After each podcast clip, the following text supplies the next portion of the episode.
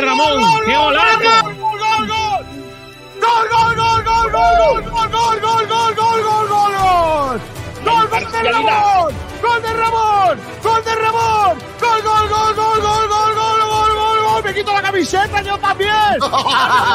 ¡Ramonillo! ¡Me da algo! ¡Minuto 87! ¡Viva el fútbol! ¡Qué golazo de Ramonchu! Los sentimientos no se pueden manejar muchas veces. Si el Málaga requiere de mí en este momento, yo no le puedo decir que no. Ojo, que yo podía haber cerrado dos jugadores por, por mi ego y, y como un campeón y por Calle Lario tocándome las palmas, la gente. Pero el, el Málaga está ante todo. Y entonces hay que ser responsable con, con todo lo que se hace. Hola, hola,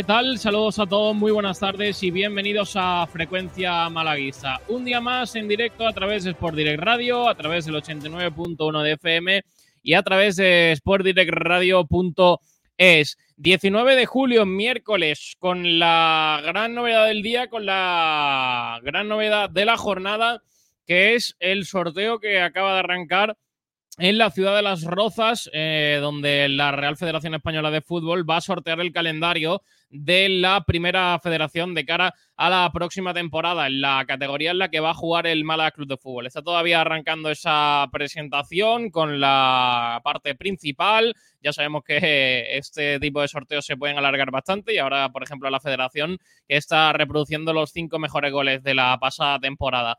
Bienvenidos a Frecuencia Malaguista eh, con eh, toda la información del deporte en Málaga y del Málaga Club de Fútbol. Un conjunto de Sergio Pellicer que como cada día sigue preparándose de cara a la próxima temporada. Están sumergidos en esa pretemporada donde hoy solo realizan un entrenamiento tras en el día de ayer eh, hacerlo por sesión doble. La principal eh, novedad del día es la reincorporación progresiva al grupo de Cristian, el eh, lateral zurdo del conjunto malaguista que no se ha podido ejercitar eh, en esos días de pretemporada y hoy sí que ha podido cumplir una parte de la sesión junto a sus compañeros, por lo que en principio va a ir poco a poco avanzando hasta poder entrenar con total normalidad junto a sus compañeros. Esa es la mayor novedad que tiene el Málaga Club de Fútbol en eh, esta fase de preparación, en estos entrenamientos que está realizando en la Federación Malagueña de Fútbol.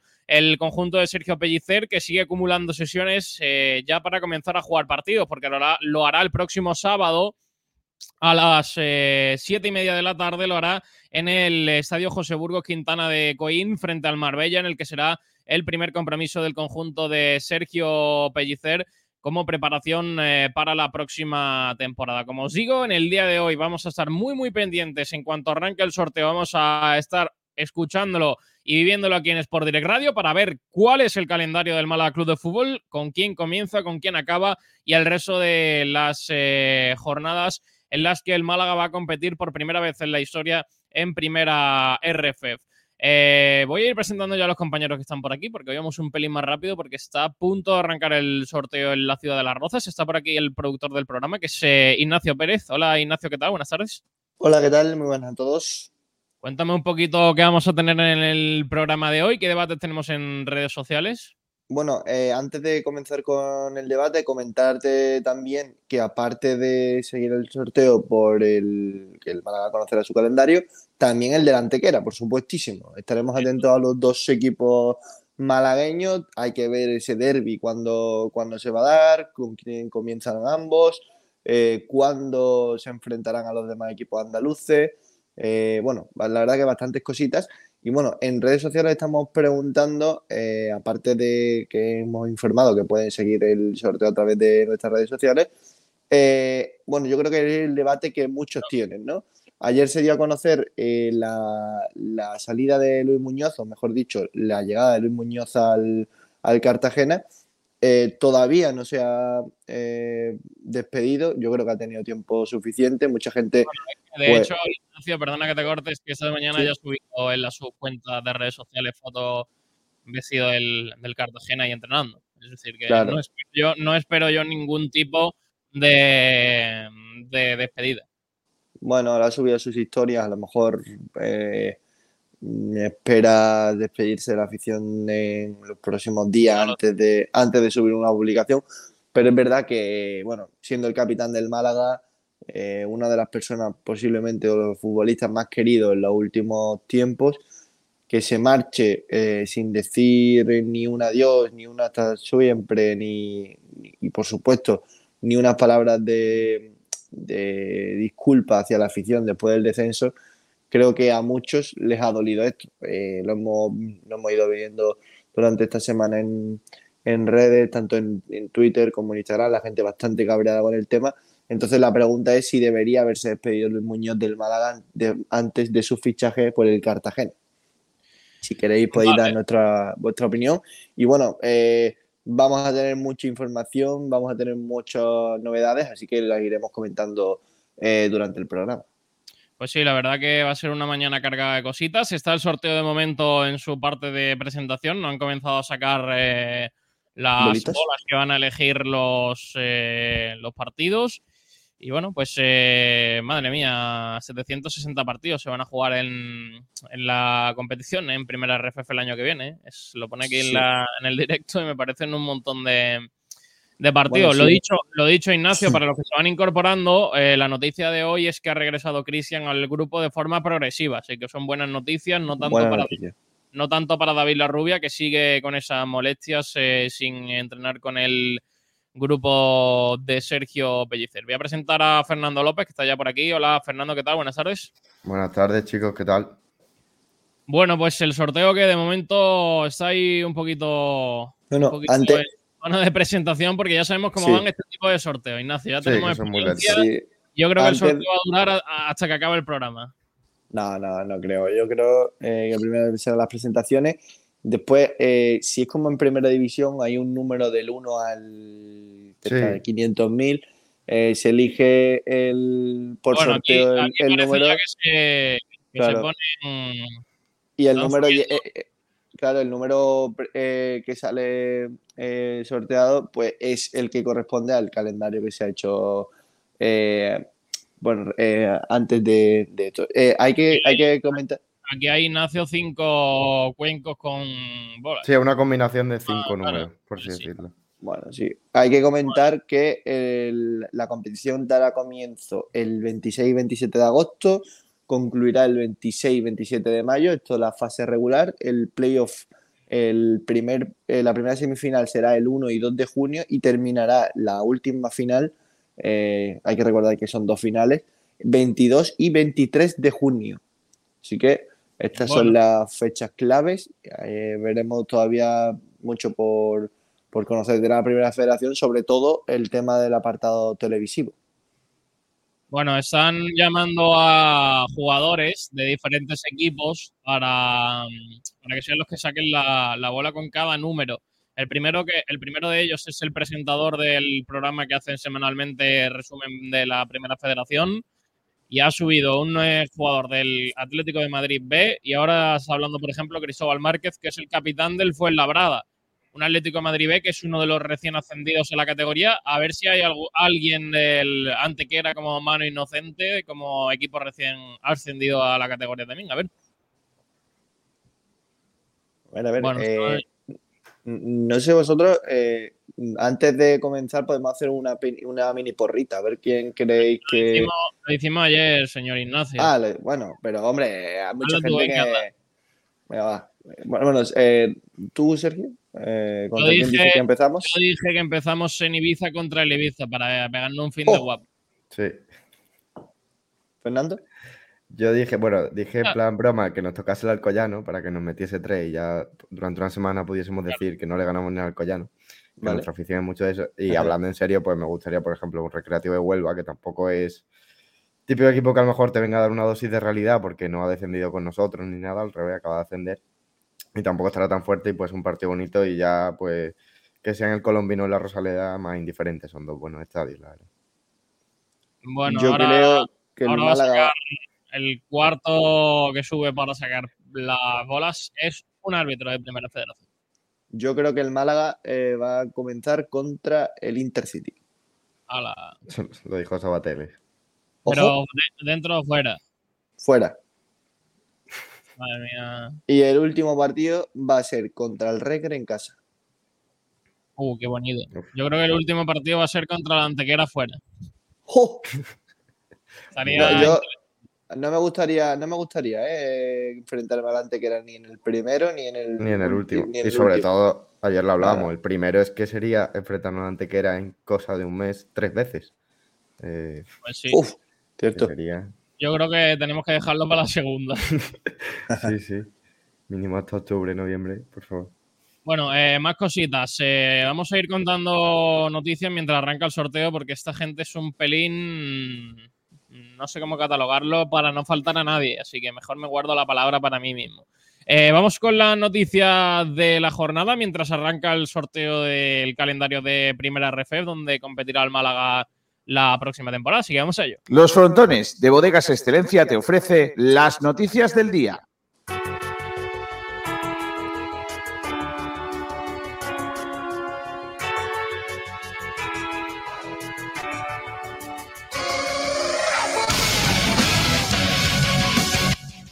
Bueno, noticias del día arrancando por eh, la petición del Málaga a la Real Federación Española de Fútbol de que le permita gestionar sus derechos de televisión. Eh, estamos viendo bastantes problemas de la federación para vender esos derechos de la categoría y el Málaga Club de Fútbol, encabezado por José María Muñoz, habría hablado con la federación para que le permita gestionar sus propios derechos. Ha arrancado justo el sorteo, eso por empezar a hablar de las noticias que, que nos están escuchando.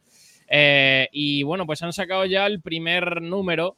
Ahí lo tenéis, que es el. eh, ha sacado ahora el 0, el segundo número. 8-0, el 80.000, a ver cuál. Están sacando el tercer número de esos. Sí, de ese número de cinco dígitos, el 6. sí, y esa combinación será la, la ganadora y ahí, eh, ahí está el 6, ¿es cierto? Bueno, pues hay que, hay que comentaros eso, lo que hemos comentado. Hay un número que se sortea y ese eh, ya tiene definido su calendario. Así que, Han hecho, han hecho 100.000 calendarios distintos exactamente. y el número que salga es el calendario que va a salir definitivo. Sale ahora el 9, Bueno, nove- han hecho 99.999 para. 80.690 y qué. A ver qué va a sacar el último número, A ver, a ver. que es el 6. El 6 otra vez. Bueno, Vale. 80.696. Ese es el calendario. Vamos a ver. pues ahí se va el calendario. Veremos contra quién empieza. Ahora imagino, ahora imagino que irán dando el calendario, imagino. Sí, el, eh, en primera división hacen eh, primero enseñan la primera jornada, Bueno, la ahora, última, ahora van a los presentar a- clásicos. van a presentar los 40 equipos que componen la categoría.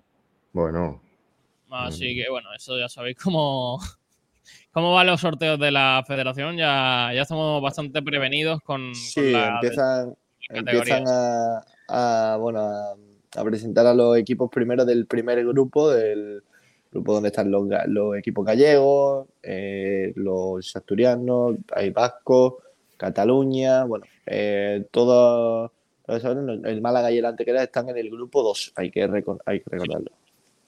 Eh, mañana también se va a sortear el calendario de segunda federación y creo que el viernes es el de tercera. Así que la federación que va a despachar ya todos los calendarios de categorías de la próxima temporada. Lo dicho, están presentando equipos y ahora conoceremos los enfrentamientos de, ese, de esa combinación de las 100.000 posibles que ha realizado la federación para el calendario de primera federación.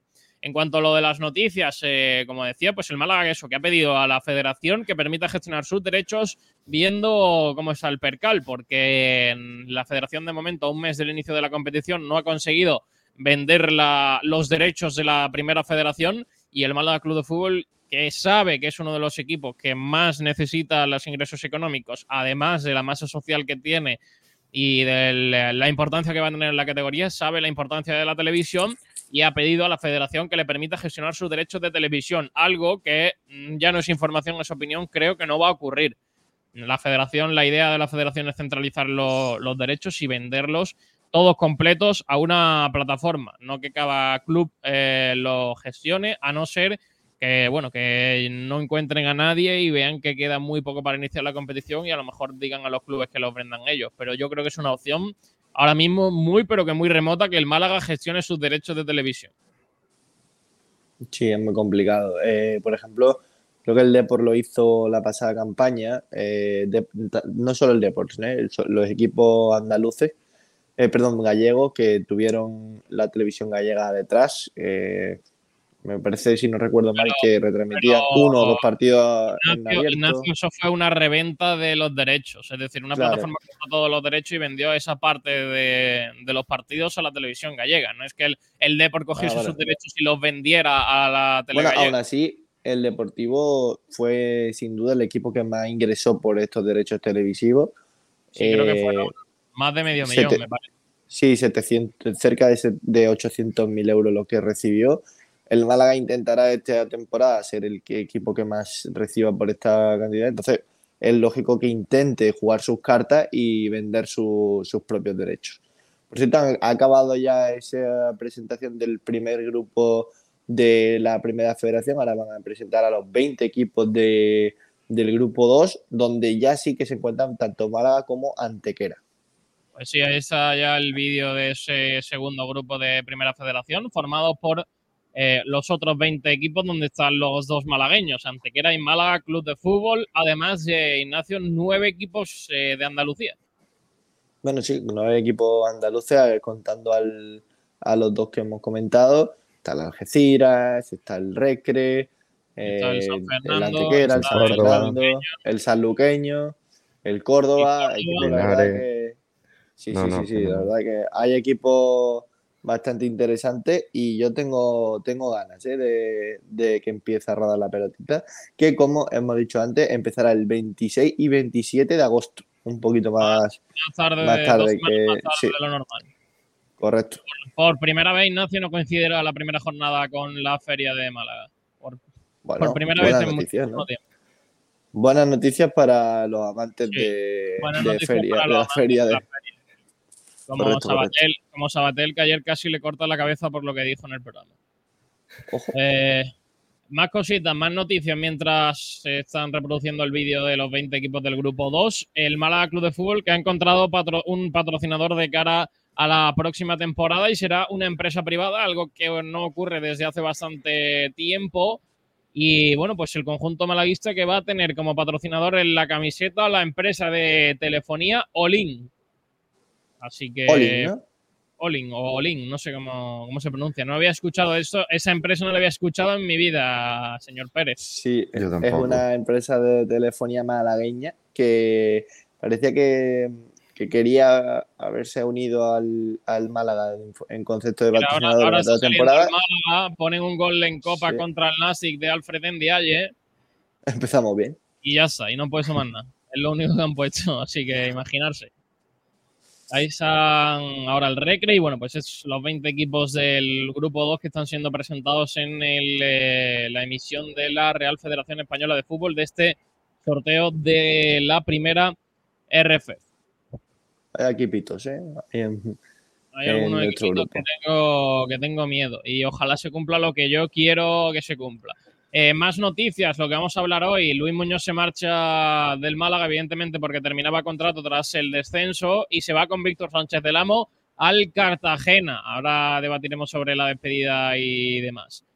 El, eh, el campo del Torremolinos eh, va a cambiar de nombre, según nuestro compañero del Málaga hoy, el Pozuelo de Torremolinos que, que, pasará a llamarse José Antonio Gallardo. Así que se va a perder el nombre del Pozuelo del eh, eh, campo del Juventud de Torremolinos. Bueno, se va a conocer ya, ¿eh? Van a aparecer los partidos. Aparece el grupo 1. Grupo 1, ¿eh? Deportivo Rayo Majada Onda. Sí, el Lugo contra el Teruel. Fuenlabrada eh, contra la Cultural y Deportiva Leonesa, Unión de, Unionista de Salamanca contra el Sestao River, Real Sociedad de Fútbol B contra el Tarazona, Logroñés Barça Athletic, eh, Real Unión Club Sabadell, Atlético eh, Osasuna B contra el Cornellá, Gimnàstic de Tarragona Arenteiro y Ponferradina Celta Fortuna. Bueno, pues ese es el eh, primer. el primer. Y vamos ya. Ah, bueno, vale, que van a poner No, la última Sí, jornada del grupo. primero la Ponen última primero jornada. entero el grupo 1. Pero bueno, pone, El- pone el el- inicio de los dos y el final de los dos. Vamos a ser, vamos a ser personas inteligentes, por favor. Bueno, última El jornada Depor- con el Depor Unión, Lugo Sabadell, Osasuna B, Real Sociedad B, ojo, madre mía. Cultural Deportiva Leonesa, Sestao River, Ponferradina Teruel, Celta B, eh, Barça B, Fuenlabrada Cornellá, ojo, Unionista de Ojo. Salamanca, Arenteiro, del Nastic de Tarragona contra el Rayo Majada Honda y el Tarazona contra la Sociedad Deportiva Logroñés. Y ahora, vámonos al grupo 2, lo que le interesa al Málaga. Grupo 2. Venga. Bueno, a, a ver, venga, ahí Vamos a Adiós. hoy Empezamos en Castellón. Castellón Málaga. Castellón Málaga, perfecto. Pues Castalia, empezamos fuera contra el Club Deportivo Castellón. El resto de la Córdoba jornada. Ibiza, ¿eh? San. Luqueño, Córdoba, Ibiza, Recreativo Granada, Murcia, Recreativo de Huelva, Intercity, Baleares, Algeciras. Primera jornada, ¿eh? Club Atlético de Madrid de Antequera. Ojo, fuera de casa la Antequera que también arranca. Mérida Linares, buen partido. San Fernando Ceuta y Real Madrid Castilla Melilla. El Málaga que va a muy fuertes para los malagueños. En ¿eh? Castalia, partidazo para arrancar la primera federación. Y ahora vamos a la última jornada. El Málaga Club de Fútbol, a ver dónde acaba. Castellón Sanluqueño, Alcoyano Intercity, última jornada del año que viene. Bueno, ya no Atlético podemos de Madrid, Real. Murcia, Recreativo de Huelva, Ibiza, uf, Antequera Melilla en el Maulí, Baleares, Recreativo Granada, Bueno, Córdoba. Algeciras, Real Madrid Castilla, Málaga Club de Fútbol. Última Oh, jornada en la ciudad deportiva Castilla. del Real Madrid. San Fernando, Linares y Mérida, Ceuta. Pues el Málaga que va a arrancar en Castalia contra el Castellón y va a acabar la competición frente al Real Madrid Castilla en la ciudad deportiva del Real Madrid. Dos partidos muy complicados, el primero y el último. ¿eh? Dos equipos muy fuertes Madre vida, amigos. Pues complicado, señoras y señores. Complicado inicio y complicado final para el Málaga. Imagino que en red- a través de redes sociales pondrán el eh, resto del calendario con todas las jornadas, porque eso ya prácticamente se acaba el acto. Así que se acabó aquí el acto de, del sorteo de la primera federación y ya tenemos calendario para la próxima temporada. Quiero ver si podemos acceder ya a, al típico PDF con todas las jornadas. Creo que de momento no. Vamos, no, no lo veo. No acabado publicado el- en redes ni nada. Por ahora Bueno, pues, aparece eh, la primera y la ahí lo última jornada. Ahí lo tenemos, el Málaga Club de Fútbol, que va a arrancar, como decimos, en Castellón frente al Club Deportivo Castellón y acabará en la Ciudad Deportiva del Real Madrid contra el Real Madrid Castilla. Partidos complicados, complicados y ninguno de los dos en casa, Fernando. Sí, mm, no gusta ni empezar ni, por supuesto, terminar fuera. Eso no gusta nada y, sobre todo, terminar en Valdebeba no lo veo el mejor final posible, sobre todo si el Málaga se está jugando algo importante en esa última jornada, el liderato, algún puesto por encima o por debajo en playoff. Y empezar también complicado, ¿eh? Un- uno de los mejores estadios de la categoría con una de las mejores aficiones. Eh, Castalia, un Castellón que veremos qué equipo trae, pero eh, bueno, que la temporada pasada ya lo sabemos, se quedó a las puertas del ascenso contra el Corcón. Y dos equipos muy, muy fuertes, la verdad. A ver si ahora podemos ver el calendario completo. Vemos también ese, ese derby entre el Antequera y el Málaga, a ver cuándo va a tener fecha, que ya ha salido, pero todavía la federación no lo ha publicado. El, a modo PDF, imaginemos que lo Sí, estamos, publicará. estamos pendientes a ver si A la ver si lo publican. facilita el calendario completo porque han dado la última y la primera jornada de ambos, eh, de ambos grupos. Imagino que en los próximos minutos deberán publicar el calendario al completo del eh, Mala Club de Fútbol de cara a la próxima temporada. De momento, el club creo que no ha publicado tampoco nada de momento respecto al tema del calendario de cara a la próxima temporada. Eh, ya vamos a seguir con alguna noticia más. Por ejemplo, que el Málaga ya ha superado los 7.000 abonados en la segunda semana de renovaciones y de altas. sí, a lo que habría que sumar los 1.000 de, de Fondo Sur. Así que ya estamos en torno pues a los 8.000 abonados. Muy buena cifra para llevar.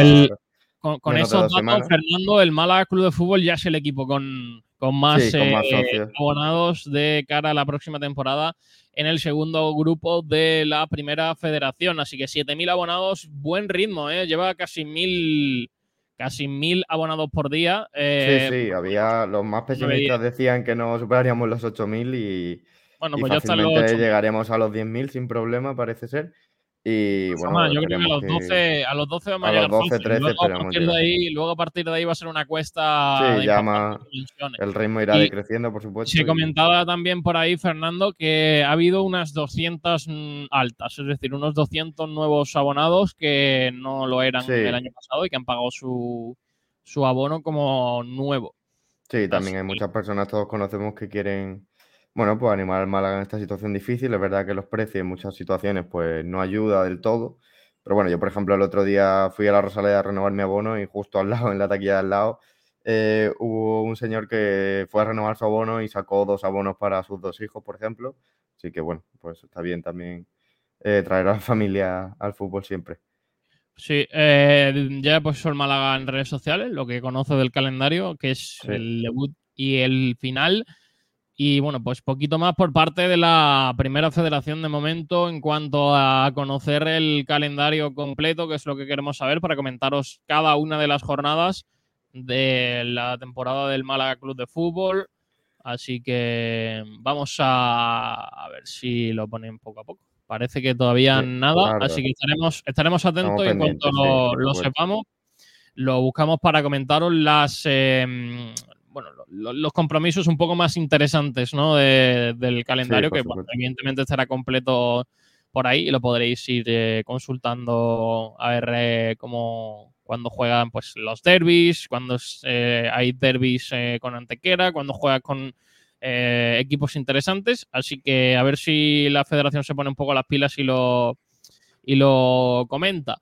Eh, tenemos ya entrenamiento completo del día de hoy en el que el Málaga Club de Fútbol ha hecho el último entrenamiento de la semana en la federación, porque mañana se van a marchar al eh, estadio de la Rosaleda a seguir trabajando y a seguir preparando el partido del sábado frente al Marbella. Una jornada en la que un poco transicional, tras dos días en los que ha habido mayor carga, con dos, dos eh, entrenamientos por día. Ahora el Málaga Club de Fútbol en el día de hoy que ha bajado un poquito la intensidad en un entrenamiento que arrancó a las nueve y cuarto de la mañana y que se enfocó en eh, labor defensiva y ofensiva por grupos para los eh, jugadores de Sergio Pellicer. Lo hemos comentado al principio del programa. La principal novedad es que Cristian se ha reincorporado progresivamente junto al resto de sus compañeros, mientras que el Málaga mantiene a tres jugadores al margen del grupo, que son David Rubia, Ramón Enríquez y el canterano Aitam.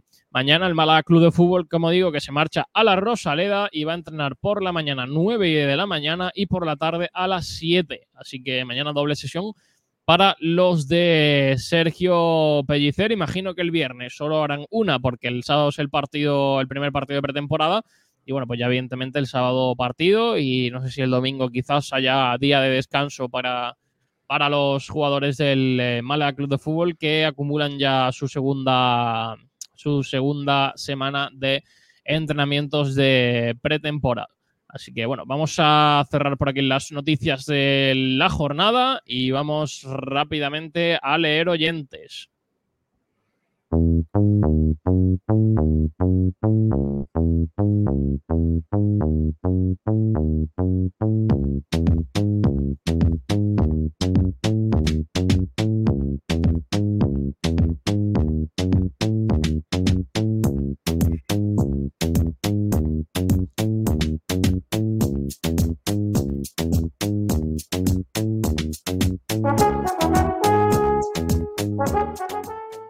Bueno, pues eh, la pole que la ha hecho hoy no ha podido ser Adri.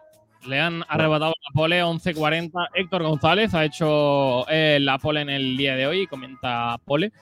El primero en llegar ha sido Héctor González. Luego Adri82 que dice: Buenas tardes, gente, gentusilla. También 11 y 40, así que ha sido, ha sido reñida esa, esa pole de Héctor. Y dice: Lo he conseguido, no me lo creo. Increíble. Eh, Adri82 que dice: Hoy sorteo, jaja, ole. Fran Nublado que decía San Fernando Málaga 100%, pues ha sido un Castellón Málaga. Así que, por lo que sea, no se ha cumplido tus pretensiones, Fran. Astur Sala que dice buenos días, buenos días, eh, bueno ya buenas tardes Astur.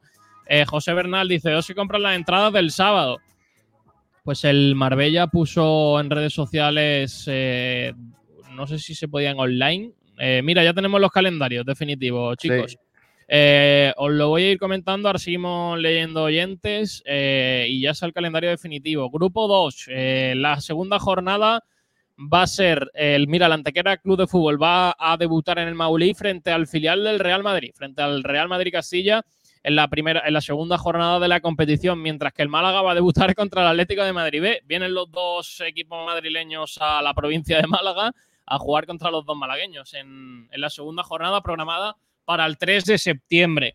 Tercera jornada del Málaga Club de Fútbol frente al Atlético Baleares. Ojo, 10 de septiembre. Ese no me parece, no me parece mal momento. No, eh, 10 de eh. septiembre. 10 de septiembre Mallorca.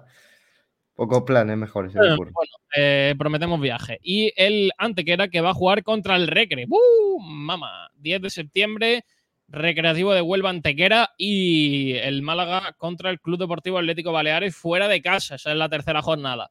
Cuarta jornada, 17 de septiembre, en Málaga Recreativo Granada. Cuarta jornada, partido en el Estadio de la Rosaleda y el Antequera contra el Club Deportivo Castellón en la cuarta jornada. Por cierto, Sergio, Dime. un momentillo, digo, antes de decir calendario completo, para quien quiera mirarlo más rápidamente, el derby malagueño se jugará en la jornada 10 en el Maulí. Oh.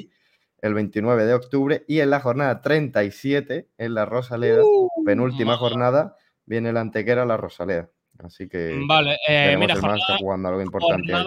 quinta, 24 de septiembre, el eh, Málaga que va a jugar en Linares, contra el Linares, 24 de septiembre, y el Antequera Club de Fútbol que lo va a hacer contra la Unión Deportiva Melilla. Así que primer viaje lejano para el Antequera.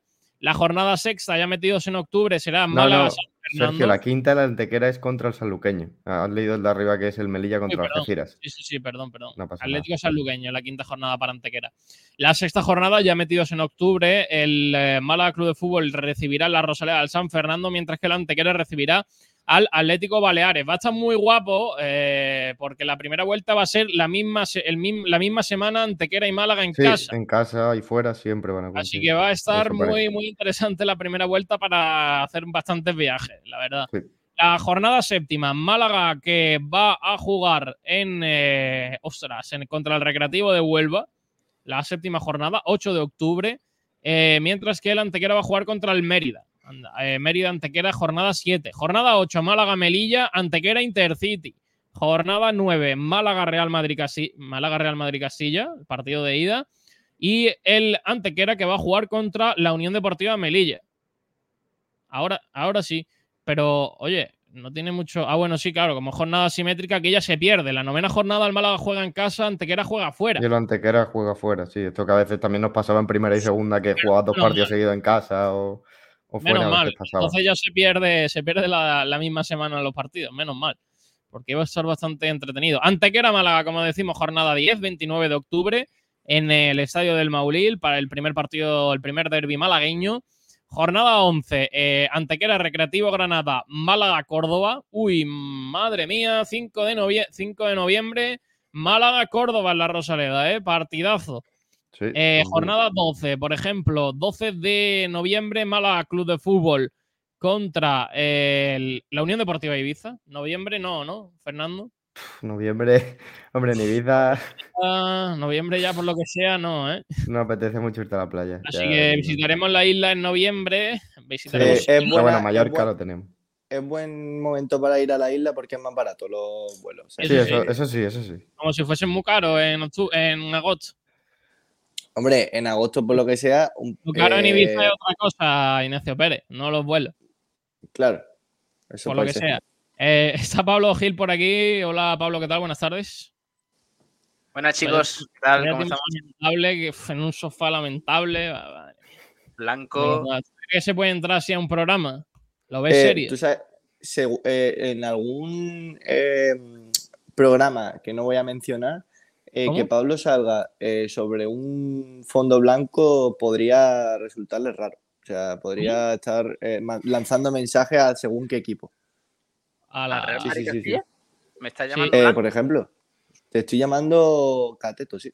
Me- eh, Eh, ay, de verdad, que tiene que apuntar uno. estamos- Eh, Por cierto, eh, por cierto, no tendría que comentarlo por aquí, pero en nuestra web no sé por qué no se pueden colgar fotos. O sea, está muy bien.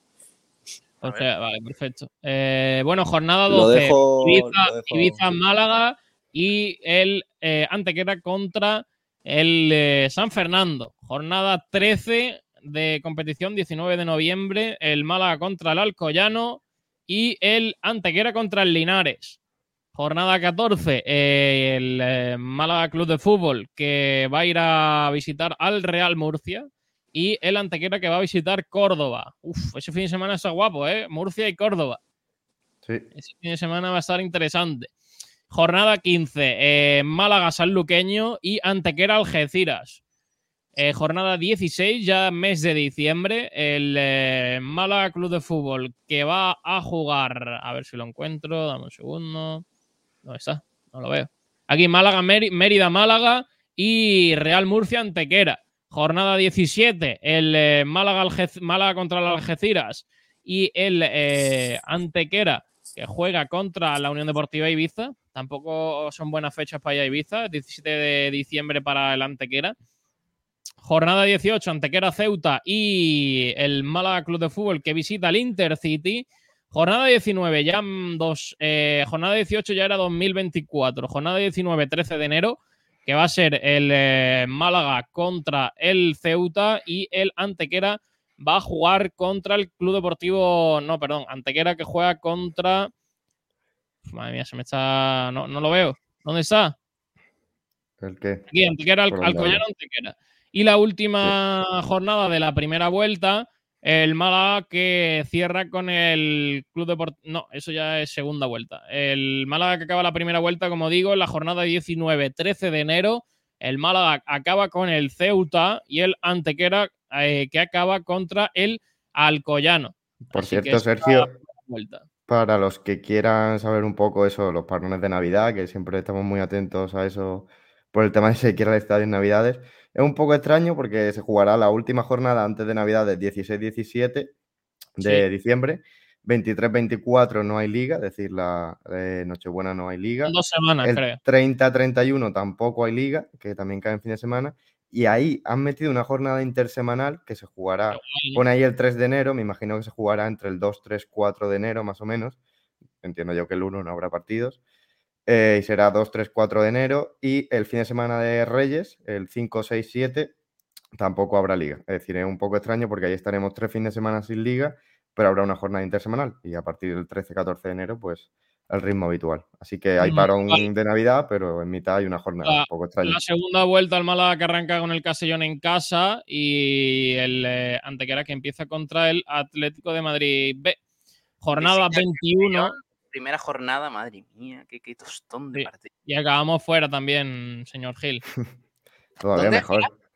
¿Contra? En el. Di Real Madrid Castilla. ¡Oh! el equipo de tu pared. Increíble. Eh, la jornada 21, eh, segunda jornada de la segunda vuelta. El Málaga Club de Fútbol, Recre- Recreativo Granada, Málaga Club de Fútbol, ojo, 28 de enero, va a estar eh, interesante ir a Granada. Y eh, Antequera contra el Club Deportivo Castellón. Eh, si, es, si es simétrico, Fernando, ¿eh? es, es totalmente simétrico porque el Málaga arranca primera jornada con el Castellón y, por ejemplo, el Castellón juega contra el Antequera la segunda jornada, de la primera y de la segunda vuelta. Así que yo creo que sí, es sí que es calendario simétrico. ¿eh? Calendario sí. Se supone que no, vaya, ya hacía años que no había calendario simétrico en todo el fútbol. No, no, porque el Málaga acaba, acaba contra el Real Madrid Castilla y el, Claro. En el, eh, y el partido contra el Castilla en la primera vuelta es la jornada 9. Vale, pues eh, entonces será coincidencia de que esos dos primeros partidos coinciden. Eh, más jornadas. El mala jornada. Pero 20 lo, de- lo, de- lo del, lo del Málaga Antequera en la jornada 37 me parece tremenda. Bueno, bueno, ¿Cómo no? A ver que no estamos jugando ahí. El, el Recreativo de Huelva visitará el Mal- eh, la Rosaleda el 18 de febrero, jornada 24. Madre mía. Málaga. Antequera, la Rosaleda, 19 de mayo. Málaga Ibiza 3 de marzo. En la Rosaleda, el eh, Antequera esa jornada que juega contra el Córdoba en casa, en el Maulí, 3 de marzo. Luego, eh, jornada 27, 10 de marzo, eh, Sanluqueño, Málaga Club de Fútbol, Real Madrid Castilla, Antequera. Jornada 28, Málaga Intercity y Antequera Recreativo de Huelva, 17 de marzo. 24 de marzo, jornada 29, Málaga Club de, Algeciras, Málaga Club de Fútbol y Intercity Antequera. Jornada 30 al 30 de, eh, 30 de marzo, Málaga Club de Fútbol, Linares Deportivo y Antequera Club de Fútbol, Club Deportivo eh, Alcoyano. Jornada 31, ya mes de abril, el Málaga Club de Fútbol que recibe a la Asociación Deportiva Ceuta y el eh, Antequera Club de Fútbol que recibe al Real Murcia en el Estadio del Maulí. Jornada 32, Atlético de Madrid B, Málaga visita a la capital de España, al filial del Atlético de Madrid, mientras que el Antequera jugará en casa frente al Atlético Sanluqueño. La jornada 33, Málaga Real Murcia, 21 de abril. 21 de abril. Uf, eh, no sé en qué fechas cae Semana Santa. Creo que un Este año es temprano. Bueno, el año que viene es temprano, en marzo. Empieza. Ah, bueno. Vuelve a marzo la eh, Semana Santa. fácil. Eh, y el eh, Antequera Club de Fútbol que juega eh, fuera de casa frente al Algeciras. Jornada 34-28 de abril, eh, Antequera Ibiza, mientras que Córdoba-Málaga. Visita interesante el 28 de abril. Mes de mayo, jornada 35, ya última jornada, últimas cinco jornadas de competición. Málaga-Mérida y Antequera Ce- Ceuta Antequera.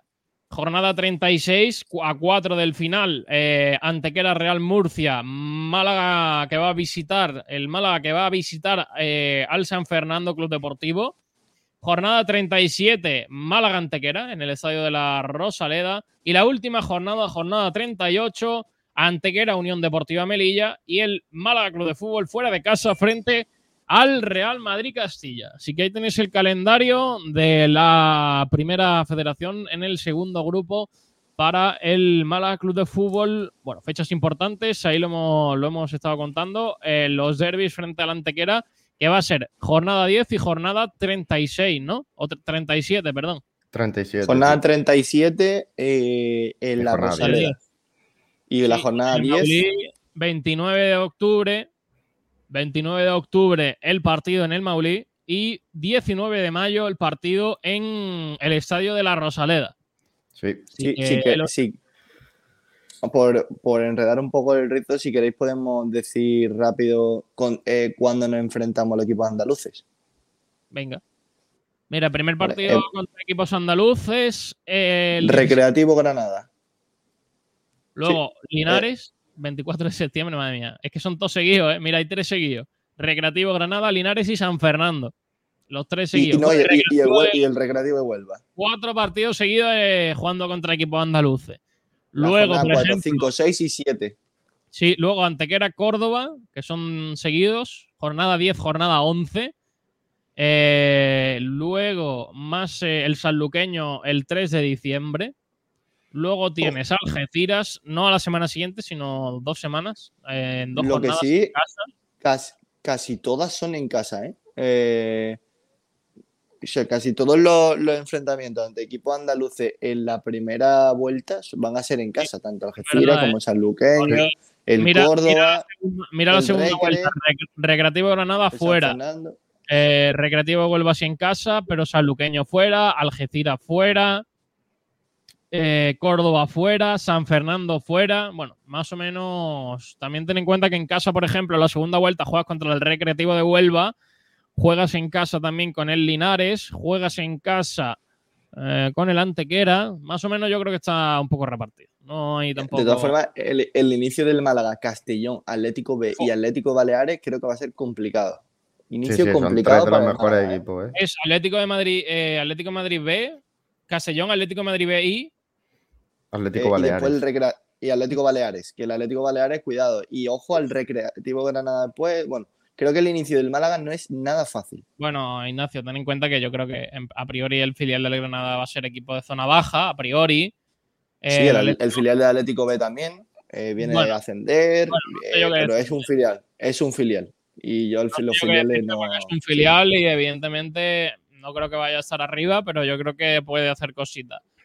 Y bueno, pues eh, no, es, no es fácil el inicio, sobre todo esos primeros dos partidos sí que, sí que son complicados para, para el Málaga Club de Fútbol. Pero bueno, jornada 3, por ejemplo, nos toca eh, visitar al Atlético Baleares, que también es un campo, creo que mm, no muy grande y que creo que el Málaga le, puede costar bastante. Por ejemplo, jornada 4, ya, eh, cuarta jornada de competición, Málaga Recreativo Granada, a priori en la Rosaleda contra el Recreativo Granada, yo creo que puede ser el primer partido más asequible de, de esos tres, de esos cuatro primeros. Y luego le sigue el eh, siguiente partido. El Málaga va a jugar contra el Linares, que es que no va a acumular dos partidos fáciles, fáciles porque el campo del, del Linares Deportivo yo creo que va a ser un auténtico dolor de cabeza para, para Pellicer y para el Málaga Club de Fútbol en, una, en unas dimensiones y en un territorio bastante, bastante complejo. Y después de eso eh, va a jugar contra el San Fernando en casa. Es decir, no va acumulando demasiados partidos seguidos muy complicados, pero es que eh, tiene algunos, algunos importantes, sobre todo las dos primeras jornadas muy, muy complicadas, chicos. Sí, Bueno, yo creo ver. que. Dale, dale, Ignacio. eh, sí. No, que yo creo que los dos equipos malagueños tienen un inicio complicado. Eh, es verdad que el- eh, estaba, estaba revisando, sobre todo, tengo aquí solo el del Málaga. Si me podía echar una mano con el del Bueno, Antequera. Antequera, Antequera Atlético de Madrid B. eh, No, digo, eh, sobre todo por Real. el. fi- Real Madrid por el Casilla y Atlético de Madrid B, el, el Antequera. Los dos primeros partidos, ¿eh? Claro. Eso sí que es complicado. Y luego el tercero del Antequera jugará eh, fuera de casa contra el Recreativo de Huelva. Vaya inicio. Vaya inicio para el Antequera. Atlético de Madrid B, Real Madrid B y, y el. eh, a ver si me acuerdo. El Recreativo de Huelva. Vaya tres partidos para el Antequera. Por cierto, ha llegado un hombre que está lejos de aquí, lejos de Málaga, que es un hombre que lleva sin aparecer aquí. Pues no sé cuánto puedo decir, pero 10 días fácil y es el propietario de la radio. Kiko García, buenas tardes. Mm, A ver, eh, no se puede ser tan, tan poco concreto. Yo estuve el otro día, entré en el programa el otro día, o sea que no diga que no aparezco. El otro día.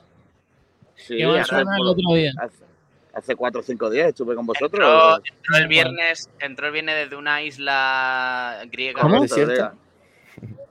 Hoy estoy en otra isla. Concretamente estoy desde una Pero no, llamada... pero no se acaban, pero no se plaza- acaban tus vacaciones mañana. Sí, joder, pero bueno, mañana se acaban, pero hay que aprovechar hasta el final. Claro. Eh, ¿Estás en? ¿A qué, a qué vienes, García? ¿A qué no. vienes? Bueno, vengo, vengo a contaros una cosita, porque Ojo. Eh, A ver, lo cuento muy, muy rápido. He estado dos días en el medio del mar, sin cobertura de ningún tipo, sin poder leer ni un periódico, sin poder leer ni una información, sin tener que recibir vuestros WhatsApp lamentables. Sin escuchar programa, Eh, también está bien.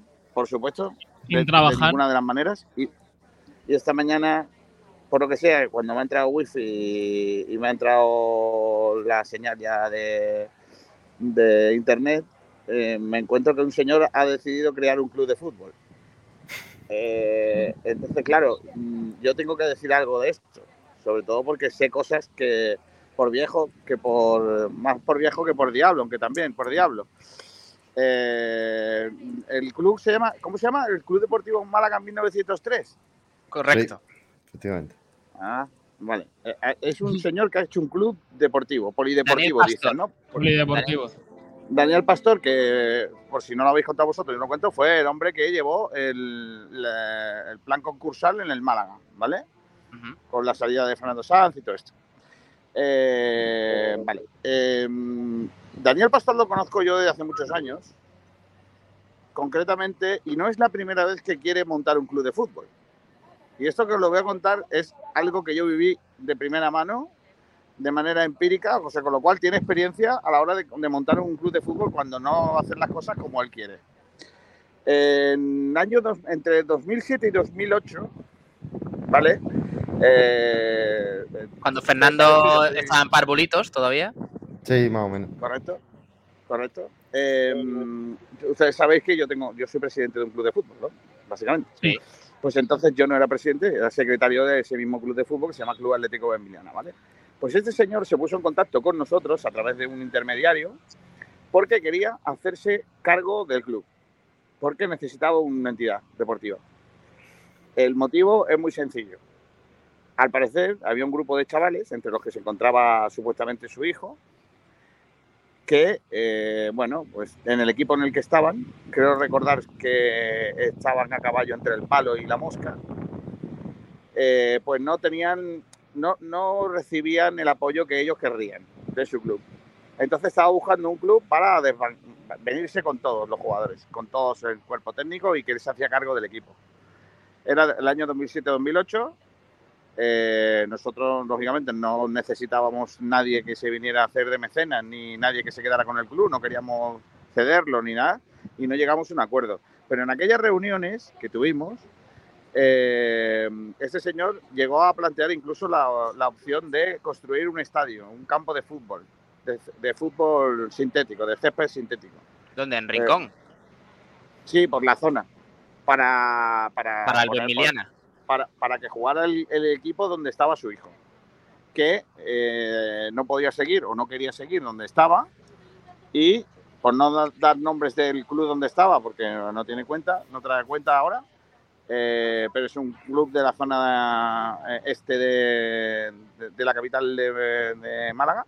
Ya está, no digan Y- más. Claro.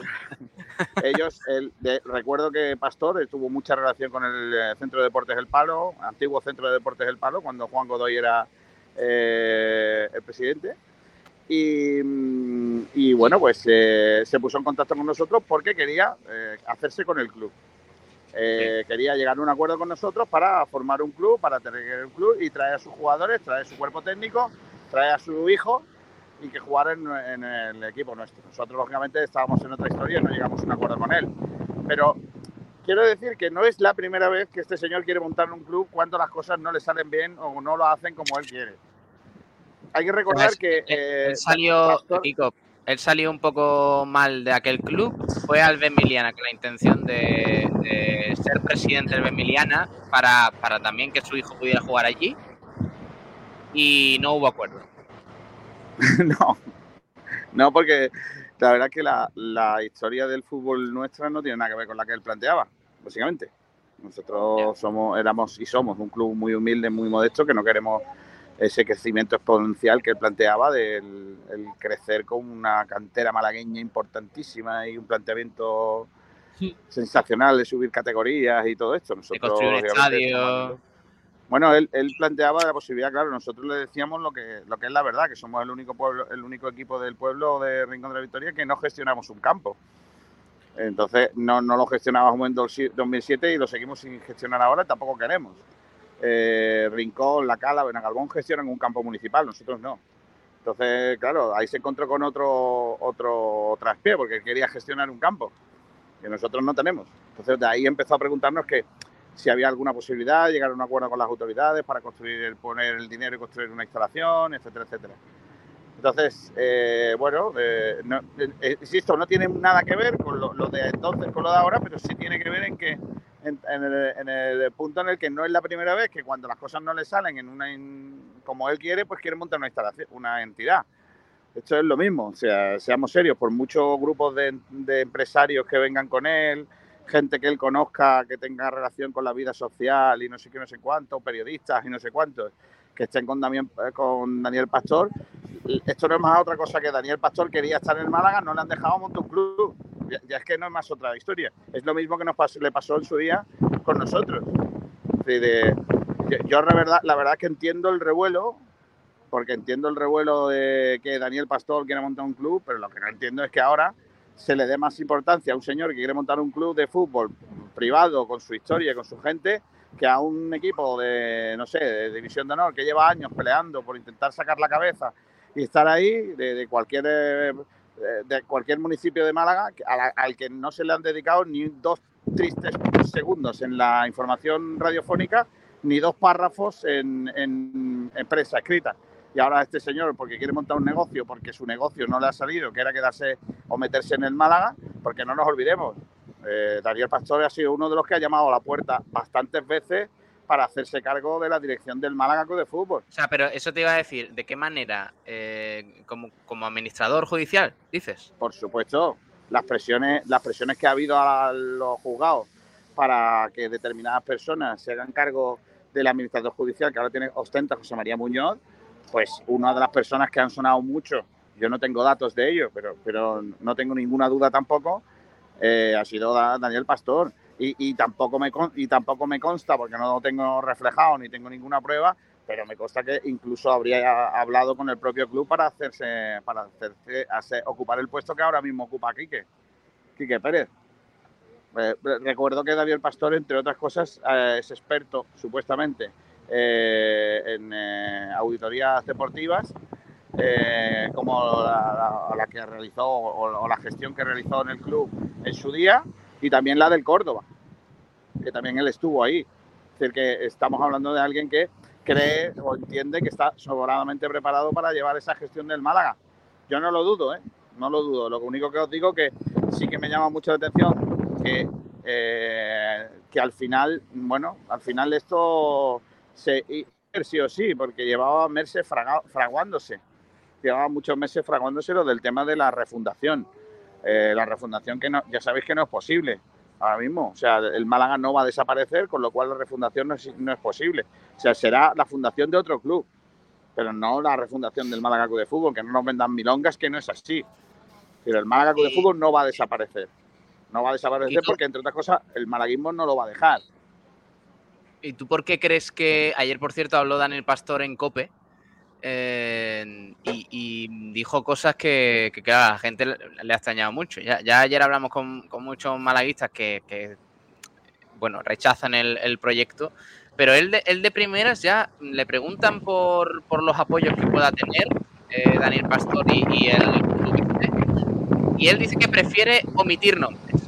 Eh, que no quiere dar nombres de, de las personas que están detrás, pero que hay notarios, que hay empresarios muy importantes, presidente de asociaciones, ex entrenadores del Málaga y ex directivos, decanos de, facultades, ingenieros, etcétera. O sea, ¿por qué es, secretismo? No, no, no entiendo.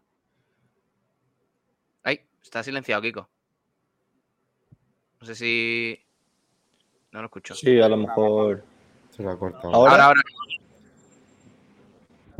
García. Sí. Ahí, lo perdemos, lo perdemos. Bueno, eh, decía eso, que las declaraciones de ayer de, Daniel Pastor en COPE, que, me han llamado mucho la atención, eh, diciendo eso, que, básicamente componen un poco el proyecto gente que creen que esto es bueno para la ciudad, dice. Eh, a todos los que vamos a estar nos va a costar el dinero, porque para hacer un proyecto así hay que financiarlo. Dice, dice Daniel Pastor sobre las personas que hay detrás del proyecto. Dice que prefiere omitir nombres. A mí eso me extraña un poco, porque claro, Mm, se está hablando tanto de la refundación, de instituciones, de empresarios y de todo esto, que a saber los movimientos que está habiendo o que puede llegar a haber para apoyar a un club y para mm, abandonar un poco al Málaga Club de Fútbol, que ahora mismo es lo que le importa a la gente. Es un tema peliagudo, ¿eh? Por cierto, José Ana Escobar nos ha puesto en Twitter que también quiso entrar en el Unicaja con, con el bigote de presidente. Así son las cosas. Con el bigote entiendo que era Eduardo. Eh, sí, bueno. Eh, es un tema, es un tema interesante. A ver si, a ver si podemos hablar con Daniel Pasto en los próximos días y que nos cuente, que nos cuente más cositas sobre, sobre el tema. Pues sí, a ver si, podemos hablar con él. Eh, Ignacio, si te parece, vamos con, el debate, ¿no? Bueno, no, no hemos leído comentarios, que es lo que nos faltaba. Sí, sí, vamos a acabar los comentarios. Eh, vamos a seguir con los comentarios. Por ejemplo, José Luis Roja eh, preguntaba a Bernal por las entradas del sábado. No sé si online se pueden adquirir, pero físicamente el Marbella puso los días, las horas y el lugar. Creo que online no se puede, creo, ¿eh? No sé si me, lo podéis, mirar. A mí me parece que tampoco. Eh, por lo tanto, bueno, la verdad que hay, que al que no haya ido nunca a ese estadio, es un campo, primero, muy difícil de llegar, Bueno, está en mitad tanto, de un, no tanto. de un bosque. coche Bueno, pero es, es confuso, es confuso. Y lo segundo, eh, tiene una grada que yo creo que no puede superar los 500, los 500 las 500 personas de aforo. Eh, no, Solo no se, está puede, así, se tiene que comprar en el estadio Luis Teruel eh, hoy, eh, hoy es miércoles ya, de 10 de la mañana a 7 de la tarde. Luis Teruel, no sé dónde está, el campo calle Príncipe de Vergara. A ver, voy a buscarlo. Yo creo que será Marbella, imagino. A ver. Sí, en Marbella, pues no creo que nadie vaya a ir a Marbella a comprar las entradas para un amistoso. Creo yo, ¿eh? Pero bueno, eh, José Luis Roja dice, Altani y Blue Bay están en el sorteo. ¿Se tirarán las bolas del sorteo uno a otro? Está ya otra vez por aquí Kiko García, que no sé si nos escucha. Bueno, parece que no. Ahora, ahora lo vamos a meter por llamada mejor. Lo vamos a meter por llamada mejor porque. Eh, vale, sigo leyendo comentarios. Andrés Botín dice: Buenos días a todos, menos los refundadores, empresarios y directivos, entrenadores del Club Deportivo Málaga en 1903 y al bloqueador de Bishocker. Antonio Hurtado Habrá que verlo. Por lo cierto, mejor el, es eh, tener que aguantar al zampapollo de Trujillo Fernández. El, el- el Castellón, que va a ser el rival del, el primer rival del Málaga, acaba de oficializar el fichaje de Dani Villahermosa. Es un el mediocentro del español, de la cantera del español, eh, capitán, y que pudimos ver en el partido contra el Rincón aquí en, en la Rosaleda, un muy buen futbolista que se incorpora al, al Castellón. Así que más madera para uno de los, sin duda, eh, cocos de la categoría. El Málaga va a tener, ya lo digo, un arranque muy complicado. Espérate que Sergio, que está por aquí Kiko por llamada, que tiene regular cobertura. Vamos a meterlo por aquí. Kiko. Sí, eh, sí, lo que me decía Pablo sobre el, el grupo humano, ¿no? Que forma parte de, esa, Sí. eh, de ese posible, bueno, de ese club, ¿no? A ver, eh, lógicamente, que, que no de nombres ya destaca que no hay algo muy claro ahí. Cuando alguien presenta un club y hace un club y no tiene nada que esconder, da los nombres, ¿no? O sea, mañana tú y yo montamos un club de chapas y hay algún problema en que tú y yo demos los nombres nuestros de que hemos creado un club de chapas en Málaga. ¿Dónde, dónde está el problema? Pero si ellos crean un club con la única intención de ser un club polideportivo, como se está vendiendo, que no necesariamente tiene que ser un club de fútbol y que va a ser un club de fútbol que no se nace con ningún espíritu revanchista ni ningún eh, espíritu de que desaparezca nadie, entonces ¿por qué tiene tanto miedo en dar los nombres? ¿Y por qué deja tanto, tanta, eh, tanta, ¿cómo lo diría? Tantas dudas, ¿por qué crea tantas dudas en torno a las personas que él, eh, las personas tan importantes e influyentes del- de la ciudad que forman parte de esa estructura, ¿no? O, o que, o que quieren que esa estructura salga adelante. ¿Por qué? ¿No será porque quizás haya mucha gente que le ha dicho sí, sí, estamos contigo, venga, tira para adelante, pero en realidad luego a la hora de la verdad veremos a ver qué hace? Pero claro, mm, seamos serios. Yo no creo que nadie de su sano juicio crea que lo mejor que le puede pasar a Málaga ahora mismo eh, es la creación de un nuevo club. Hombre, ya, ya en principio parece que las instituciones no. Quiero decir que no hay ninguna cosa rara por ahí detrás, porque el ayuntamiento, la diputación, incluso el ayuntamiento de Benavís también han reiterado su apoyo económico al Málaga Club de Fútbol, o sea, para esta temporada. Sí. Y además que yo creo que, que lo que lo que toca es ayudar a todos. Es decir, eh, hay otros equipos de Málaga y de su provincia que están en categorías interesantes a los que hace falta apoyar más que crear una nueva entidad. Es que, es que, bueno, que tú quieres crear un club, me parece que estás en tu digno derecho de montar un club. Ahora búscate la vida. Busca un, un campo de fútbol, búscate presupuesto, búscate tal y crea un club. que Ay, quieras. es que dice Daniel Pastor, lo dijo en COPE, que, que hay detrás del proyecto hay empresarios importantes, exdirectivos del Málaga, exentrenadores. Eh, bueno, por eso, por eso llama la atención que mm, de momento, es verdad que el proyecto entiendo que está todavía muy frío, eh, no, no quiera dar ningún tipo de nombres, porque claro, se está hablando tanto de la refundación, de, de- del- de un nuevo Málaga y de todo esto que, que extraña que ahora... Pablo, Pablo, viniendo de quién viene, por cómo viene y cuando viene, eh, seamos serios, esto es un- voy a soltar, eh, voy a hacer un nuevo, voy a hacer el Unionistas de Málaga porque yo soy muy listo. Eh, porque yo no quiero, como, como se están haciendo las cosas de Málaga, están muy mal, yo lo voy a hacer bien. Es que no hay más historia. Mira, acaba de poner, de pasar por delante mío una furgoneta de, de fruta y verduras, Daniel. Solo falta Pastor debajo. ¿Te has encontrado a Brian Cufré por ahí o no? No, he, he ido, he ido a ver si lo buscaba, eh, pero no lo encuentro todavía, Brian Cufré. Estoy Nada. por aquí y aquí no lo conoce. Tampoco ha encontrado su nivel como mejor lateral de la plantilla. El Pero- lateral, el mejor el lateral izquierdo de segunda división. ¿no? Correcto, sí. Ahora en primera. Pregunta que lo flipa si Pablo Guedes está detrás de- del proyecto del Club Deportivo Málaga 1903, Kiko. Lo desconozco. Estaría bueno. Yo sé algunos nombres de personas que han estado reunidas con Daniel Pastor. Eh, eso no quiere decir que formen parte. Yo sé que hay personas, incluso gente de medios de comunicación, personas de medios de comunicación que han estado reunidos con él. Eh. Eso, eso no quiere decir que formen parte de nada. ¿eh? También te lo digo. Como te digo una cosa, te la digo otra. Yo Vale. creo que realmente, realmente, o sea, si, si Daniel Pastor es capaz de montar un club y salir en la cuarta regional, ¿vale? Tercera. Si es capaz de hacerlo, eh, está por ver si sea capaz de hacerlo. Eh, yo lo que creo es que va a durar menos que un caramelo en la puerta de un colegio. O sea, a ver, seamos serios ¿Tú crees? un, pro- un, pro- un proyecto deportivo en Málaga que no sea, ahora mismo, que no sea un proyecto con músculo económico importante y que, y que pueda ser referente en la ciudad de- deportivamente, Yo no descartaría a Kiko que lo tuviera, ¿eh? el músculo financiero. bueno, pues si lo está, porque compra una plaza en algún sitio. Yo no, no lo descartaría porque ya sabemos que hay gente que, que quiere mm, eh, desligarse del Málaga Club de Fútbol y ¿Quién? ¿Quién? ¿Quién? ¿Famadesa? ¿Quién?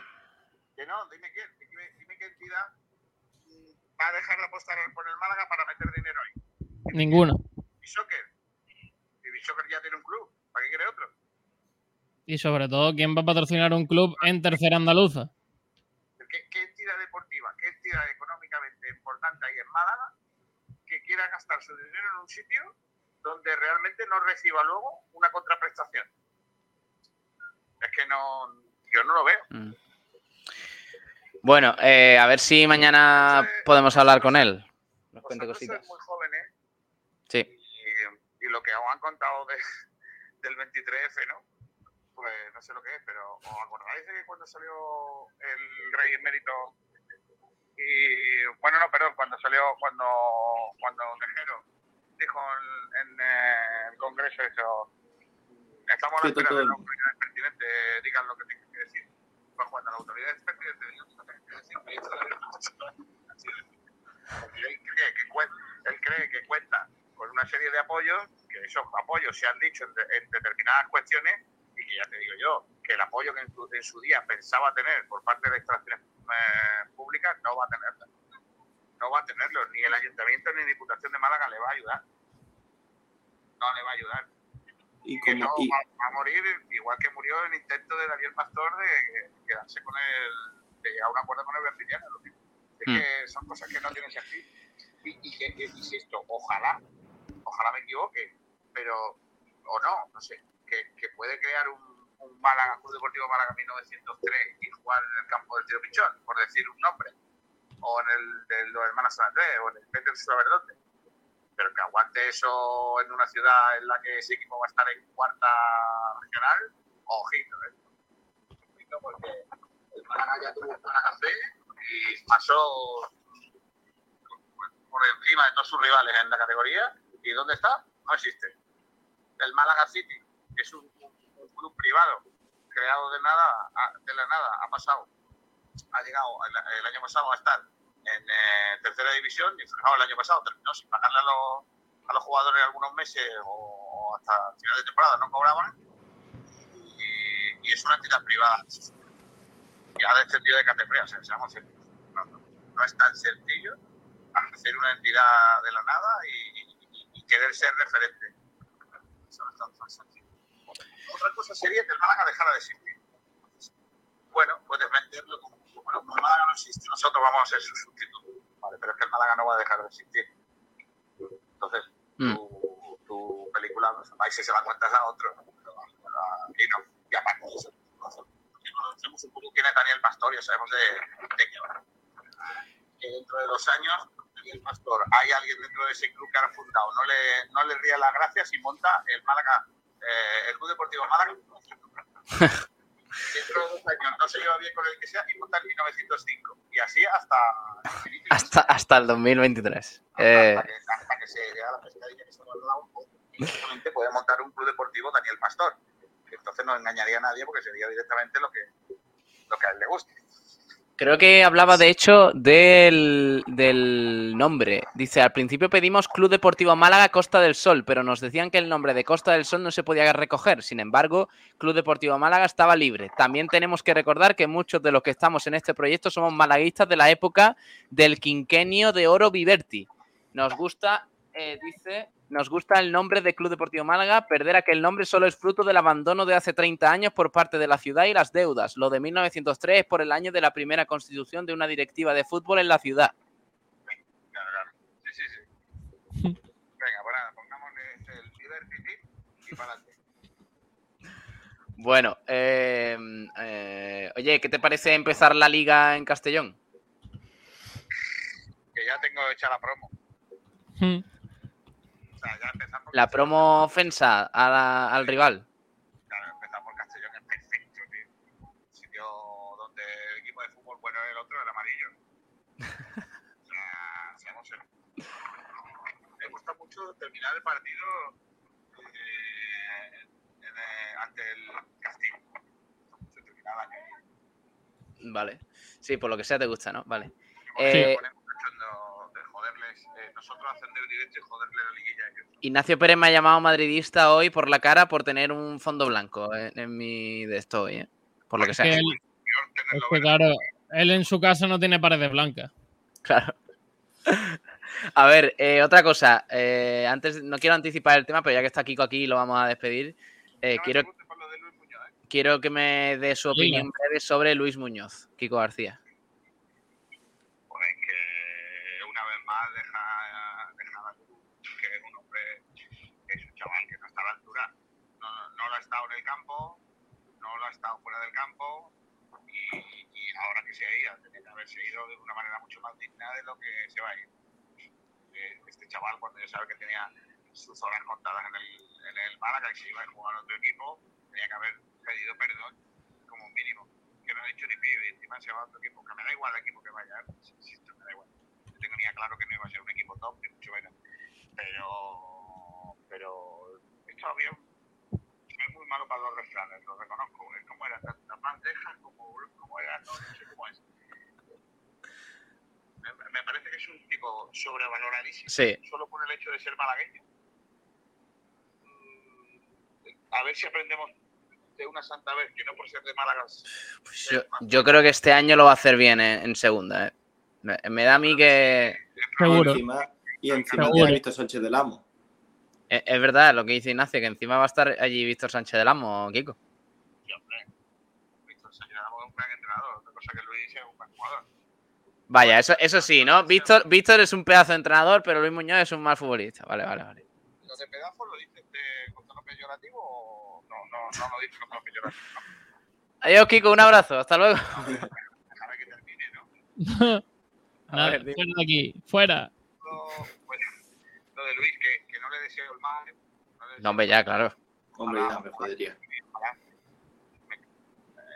las palabras que yo he dicho de que a mí no me gusta como jugador, no, nunca me ha gustado, no sé qué le han visto a Luis. Eh, más allá de ser malagueño, que es una cosa muy buena, pero está muy haber sido malagueño o haber sido nacido en Cuenca. Que, fíjate lo chupo que es nacer en Cuenca, fíjate. Eh, Venga, faltada fría. no te quita, no te quita. No te pone ni te quita nada, ¿no? Y, y luego me gustaría decir dos pinceladas, Sí, si no te importa, vale. sobre, sobre el Málaga de fútbol. Esto de que empezamos jugar un partido en Coín de pretemporada sábado 22 ante el Marbella, Antes de las elecciones. antes de la Es elección, verdad. de reflexión. A 10 pavos la entrada. Hostia, 10 pavos la entrada, ¿eh? Un Málaga Marbella amistoso 22 de julio. ¿eh? Pues no me parece muy caro. Con la calor a las 6 de la tarde, ¿eh? A las siete y media, Pablo Gil, infórmate. Ah, 7 y media. Me gusta mucho también el, el retorno de del trofeo Costa del Sol. Vale. ¿Contra la Antequera?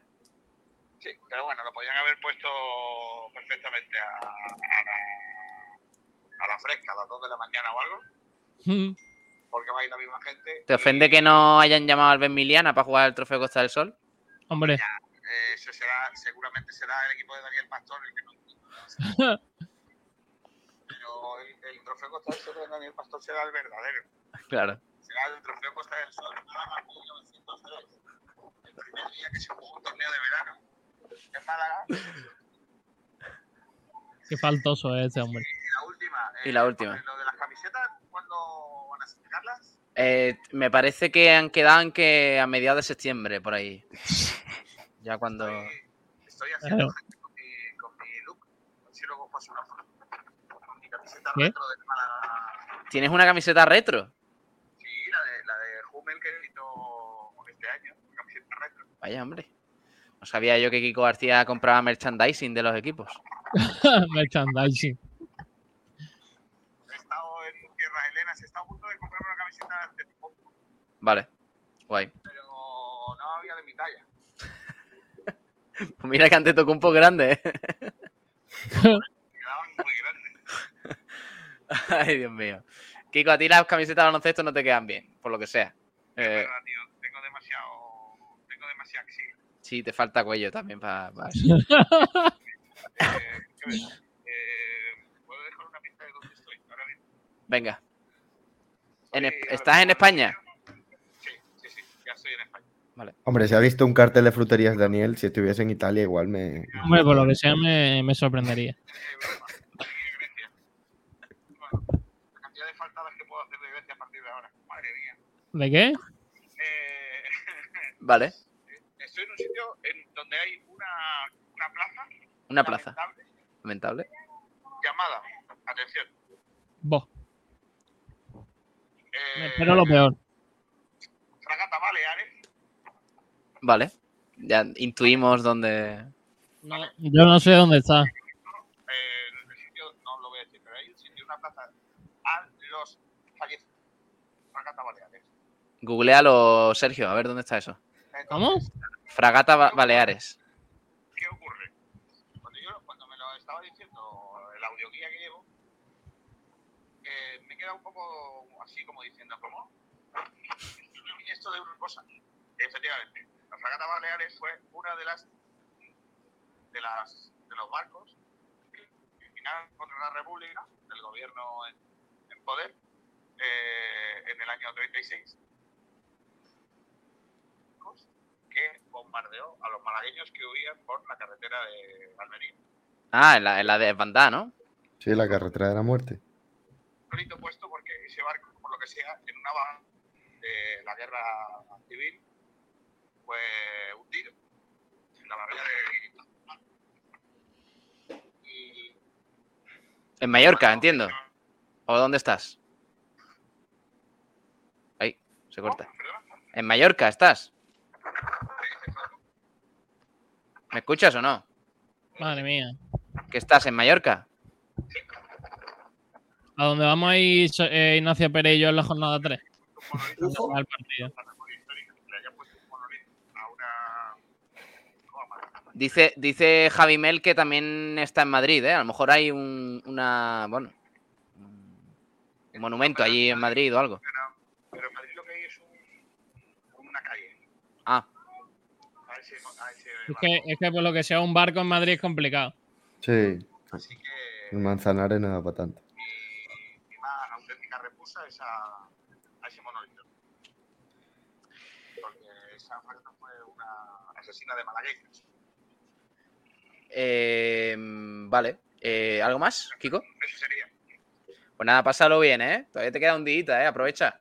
Sí, A partir de mañana la gente te va a requerir en frecuencia malaguista. Las vacaciones de Pablo Gil y de Sergio Ramírez empezaron, amigos. Hala, listo. Ya sé. Eh, Fragata Baleares, ahí está. Un ¿Qué, qué poquito más? de, de cultura. Un poquito de cultura por parte de. No, vamos a leer comentarios primero, Pablo Gil. Venga. Venga, Ferre7 Barnet que dice: Poco vas a trabajar hoy, Sergi. Bueno, al final, cuando creíais que el sorteo iba a durar una hora, ha durado 15 minutos. Eso está Así bien, los sorteitos tienen que ser rápidos, Sergio. Si no, Sí, pues se- Para el sorteo que han hecho, vaya vergüenza de sorteo. Madre mía, sacar cinco números y- y inventarse el calendario que ellos hayan querido, porque vamos, poca fiabilidad le doy yo a la federación con que hayan hecho 100.000 calendarios. Sí, pero ¿Estás eso diciendo, siempre. ¿Estás diciendo que cuando el clásico cae todos los años en octubre eh, es porque está premeditado? No, está aleatoriamente trucado. Ah, vale, vale. Yo sí lo digo. Vale. No, nadie, se- nadie se lo cree. Nadie se lo Nada, cree. nada, para nada. Eso es como lo de que el Madrid no sale, no sale de la capital en febrero, que es el mes más duro de competición, es lo mismo. Correcto, correcto. Que no sale ningún año, lo mismo. Eh, que lo flipan, las televisiones autonómicas en bloque podrían comprar los derechos. Aquí en Andalucía deberían narrar los partidos Juan y medio. Estaría guay. Sí, yo creo que sí, que le quiten el espacio de su programa para que pongan el Málaga. Eh, José Luis Roja dice, podían venderlo a Canal Historia, al fin y al cabo, y echan cualquier cosa, como por ejemplo alienígenas, que ya me diréis que tiene que ver con la historia. Ahí, en ese canal no echa lo de Forjado a Fuego. Buen, buen Pues- programa, ¿eh? Sí. Eh, Manuel Heredia dice, pues me alegro de que una empresa malagueña de telefonía como es Olin patrocina al Málaga Club de Fútbol.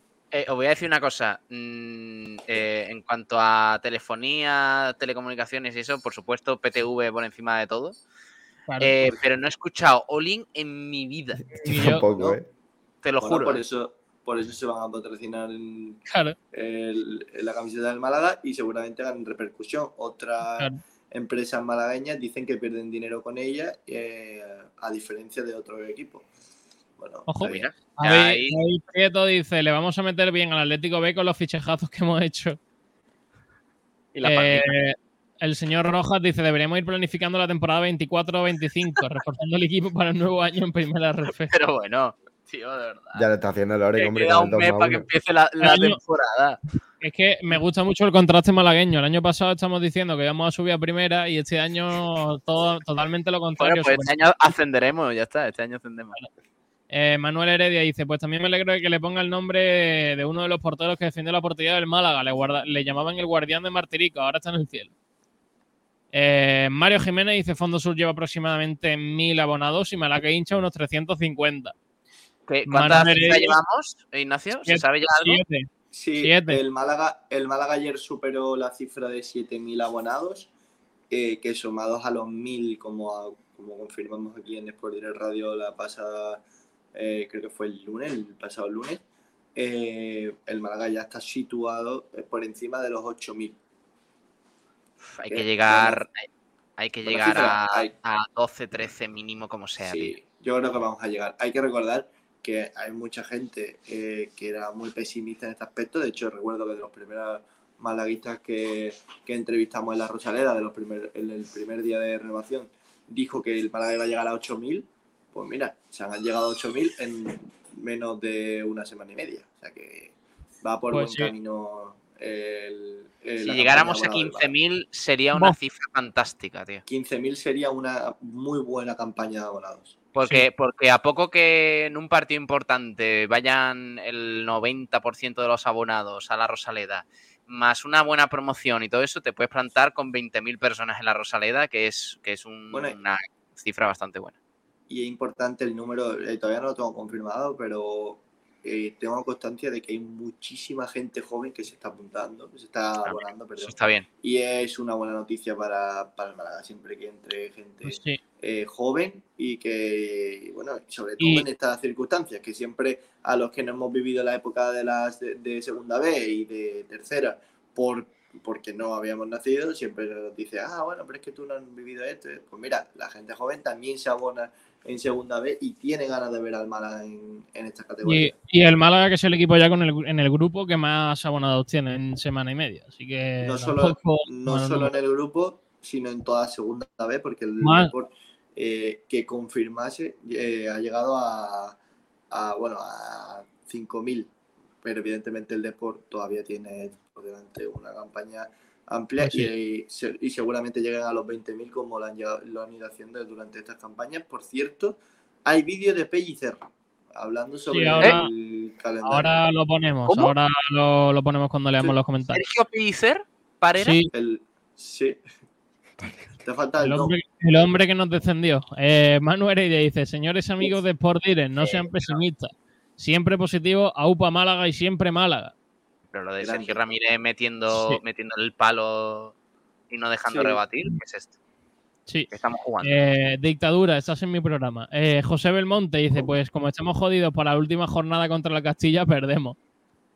Me gusta la gente prediciendo lo que va a ocurrir en mayo del año que viene, que lo mismo el Castilla es Sí, una También pantomima. contra, también contra el Ibiza no íbamos a jugar cosas en la última jornada de la temporada pasada y, y por lo que sea, Hombre, no jugamos, no quedar. Si hubiesen descendido al, al Levante, si, hubiera- si no hubiésemos jugado cosas. Es, es una mala noticia que el, que la Antequera venga a Málaga en la, en la jornada 37, ¿eh? porque imagino que ya el pescado estará vendido. ¿Cómo? Que creo Jornada que 37, sí, La- me podría el- haber la un chulo. sí, entre medias, yo creo que hubiese. Bueno, a, a llenar el. Maulí. dice Chisto, dice-. Ni empezamos en casa ni acabamos en casa. Ya empieza el malaguismo en estado puro. Uf, primera jornada en Castellón, tío. Manu Heredia, que ya dice que ya lo dije los otros días, que vamos a llegar por lo menos a 16.000. Madre mía, cómo está la gente. El Manuel Heredia, Eh, bueno, Sí, eh, madre mía. Vaya faltada acaba de dejar ahí sobre la mesa. Eh, José Belmonte dice Ignacio, Pablo y Fernando con paredes blancas. Guiño al Castilla. Quiño, bueno, pues Bueno, a, a- adiós. gris realmente. ¿eh? Y yo, yo a qué equipo, a qué equipo con, con los ladrillos. Tú, tú. Tú al Villarreal. Sí, Sí. Villarreal que tiene muchos ladrillos, sí. Sí, sí. Eh, Astur Sala dice, No, la por- última por la jornada ciudad, no nos vamos a jugar nada, así que tranquilidad. ¿Cómo que no? Aquí se juega hasta la última jornada. Eh, Mairena Carfishing que dice buenas tardes. Miguel Muñoz eh, que dice no nos toca ni la primera ni la última en casa. No, las dos fuera. No. Que lo flipas dice Atlético de Madrid B, Atlético Baleares y Granada B. Si no sacamos siete puntos de ahí, no aspiramos a nada. Ya empezamos con los numéricos. Ya empezamos. Eh, Parambak que dice Ibiza 3 de marzo. ¿vale? Ese es el equipo, ese es el No nos rival. gusta- no nos gusta esa fecha. Para mí ese es el principal rival de, de esta temporada. Astur Sala dice, cuando no se dan nombre y hay tantos secretos que no hay nada de nada. Cristian dice, al final es verdad lo que dije hace una semana, que no se presenta la camiseta porque no se sabían qué sponsor, qué sponsor A poner. ver, pero eso se puede Se- añadir. se se puede comenta- añadir luego. Ya, ya, pero... el- Sí, pero no es lo los mismo patrocinadores que- quieren salir eh, desde el inicio, Claro. Pablo. Claro. Y, y Claro, también te claro. digo, el formato va a ser parecido a lo de mi colchón aquel año del Málaga con las fichas mínimas, ¿eh? así en vertical.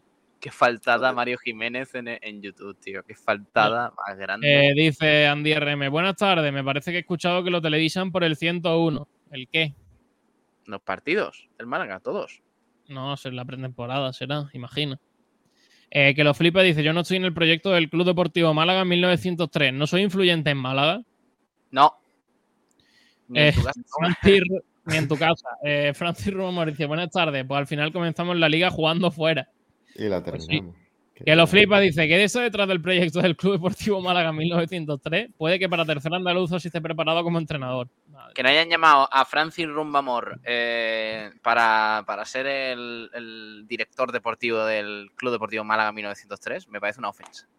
Sí, que lo flipa, dice, el proyecto de Pastor va a jugar como el Málaga contra la Antequera, contra la Antequera B, eso sí, rivalidad entre Málagas. Eh, José dice, ¿se sabe cuántos manados tiene el Málaga a día de hoy? Unos 8.000 más o menos. Bien, bien. Eh, Antonio Hurtado dice, ¿cómo van los abonos del Club Deportivo Málaga 1903? Muy caros, muy caros, muy caros. 5 euros por partido. Para que te pipas.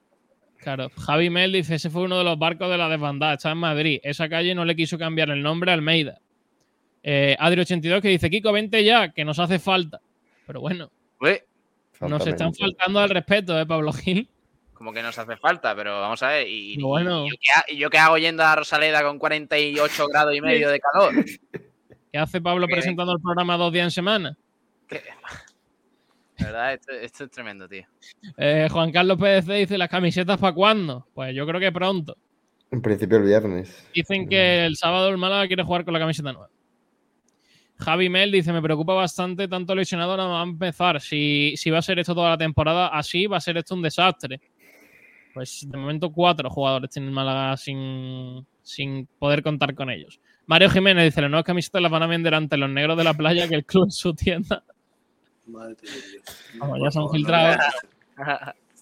no Y. Almendral Club de Fan Oficial dice, en la 24-25 habrá que negociar con Bar La Paloma para que nos patrocine en segunda refef, ¿no? Para la paloma. Bar La Paloma. No es más sitio. Bueno, si tú has estado. Y bueno, pues ya está. Esos son los comentarios que tenemos, señores. Vamos al debatico. Venga, vamos. Venga. Con, Oh, con más, con más ganas lo he visto Que- también, ¿eh? que- que- quere- ¿Queréis, ¿Cuál es el de debate? verdad queréis eh, empezar con el debate? Pero señoras y señores, vamos a escuchar al técnico del Málaga Club de Fútbol, a Sergio Pellicer, que ha valorado el Dale, dale. Venga, venga, Abrazo. callarse un rato. A Pelli. de que, de que empiece ya el primer día de, de competición y, y nada, nos encontramos pues con otro, otro club histórico, además personalmente es, es mi tierra y que pues es un, un club que tiene un proyecto, sobre todo ya este año también estuvo pues, a dos goles de, de ascender, hace nada mm, competíamos en una liga superior, en la Liga Smartbank y nos vamos a encontrar pues, dos clubes históricos con las necesidades y con las urgencias en esta categoría que va a ser tremendamente complicada y que ya realmente pues ya nos hace sobre todo pues empezar a trabajar sobre el calendario, sobre los, posibles rivales, los análisis, pero sobre todo lo más importante para nosotros ahora mismo en este periodo de, de pretemporada es que, que estemos haciendo nuestro trabajo, intentando hacer un grupo, porque al final pues tenemos un equipo nuevo, esperando eh, poco a poco pues acoplarnos todo, incluso pues esperando también lo que, lo que nos pueda venir y a partir de ahí pues muy ilusionado en este, en este, sobre todo en este inicio, ¿no? Está claro, además son dos filiales muy, muy potentes junto con el, con el Granada, pero yo creo que al final lo que tenemos que hacer es mirarnos a nosotros mismos. Tenemos la, la experiencia de que, de que realmente todo lo que es mirar a los rivales y tenemos que hacer nosotros bien las cosas y a partir de ahí, sabedores de que, de que llevar el escudo del Málaga y en esta categoría no, nos lleva sobre todo a tener un plus extra y sobre todo a ser muy fuertes a nivel mental porque va a ser la diferencia sobre todo no lo mismo jugar en otro, en otro estadio que jugar aquí en la Rosaleda en esta situación y nosotros tenemos que trabajar desde ya, por ejemplo, mañana vamos a trabajar aquí en la Rosaleda y vamos a trabajar todos los aspectos porque tenemos que ser muy fuertes a nivel mental porque nos va a deparar una competición muy dura. Bueno, pues ahí está Pellicer analizando la- el calendario, frases Es que muy Pellicer es de Castellón. No había Sí, caído en que. va, va a jugar contra el equipo de su tierra. Y bueno, frases muy de Pellicer, ¿eh? no, no ha dado mucha sorpresa. Y puntualizarle que ya no es la Liga Smartbank. ¿Ha dicho la. Liga Smartbank? Oh, sí, Madre mía. madre mía, Pellicer. Bueno, pues bueno, valorando el calendario, al final. Di, Pablo. Pellisex. Vale. Si quieres llamarlo así, a lo mejor te llega una demanda del, del mago. Eh, a ver, yo quiero hablar de Luis Muñoz. Venga, vamos con Luis. Muñoz. Está la cosa calentita. Antes, de nada, quiero saber qué opina Ignacio Pérez del asunto. Bueno, no, primero voy a voy a, a- a- a presentaros un poco el, el debate. Y es que si debería haberse despedido Luis Muñoz del Málaga de Fútbol antes de su fichaje por el Cartagena. Bueno, eh, si queréis empiezo yo. Sinceramente creo que Luis mm, ha sido uno de los jugadores que mejor se le ha tratado en las últimas temporadas. Eh, recuerdo que él es verdad que hizo un, un esfuerzo el año del, del COVID cuando se acababa contrato y se le firmó por dos años, eh, eh, siendo el mejor pagado de la plantilla, por cierto, pero bueno, él tenía ofertas mayores, decidió quedarse en el Málaga, eso hizo que mucha gente pues le tuviese un alto estigma, mm, se le pusiese el brazalete de capitán, eh, hizo una primera muy buena temporada con Pellicer cuando se le adelantó en esa posición. Y a, partir de ahí tiene la lesión con, en el segundo partido con José Alberto en el que se rompe el cruzado y ahí cambia todo. Eh, acababa contrato esa temporada, el Málaga con una lesión de, ligamentos y acabando contrato le firma una renovación de tres años, cuando muy pocos lo hubiesen hecho, eh, a raíz de ahí, eh, con este descenso, bueno, la temporada ha sido desastrosa, Luis creo que no ha sido, no ha ejercido bien de capitán, o al menos lo que hemos podido ver desde fuera, y a mí que se marche así, sin un hasta siempre, sin un disculpa, y sin una mísera, eh, bueno, eh, que tengáis suerte, eh, ningún mensaje de apoyo, nada, a mí, pues sinceramente me duele. Pero bueno, si, ya creo que si lo hace mañana o si lo hace dentro de dos días, ya va a ser tarde porque ya ha subido fotos con, con el Cartagena. Que desearle suerte, porque creo que yo sí que creo que él ha dado lo que tenía eh, cuando ha saltado el campo, pero creo que lo ha hecho mal. No ha medido los tiempos, no ha medido, eh, no, ha, dado a entender el malaguismo que otras veces se daba palmadera en el pecho de, que, de lo que era. Así que bueno, lo he dicho, desearle suerte, pero a mí me ha defraudado mucho. Está claro que ha sido un mal profesional, eh, en mi opinión.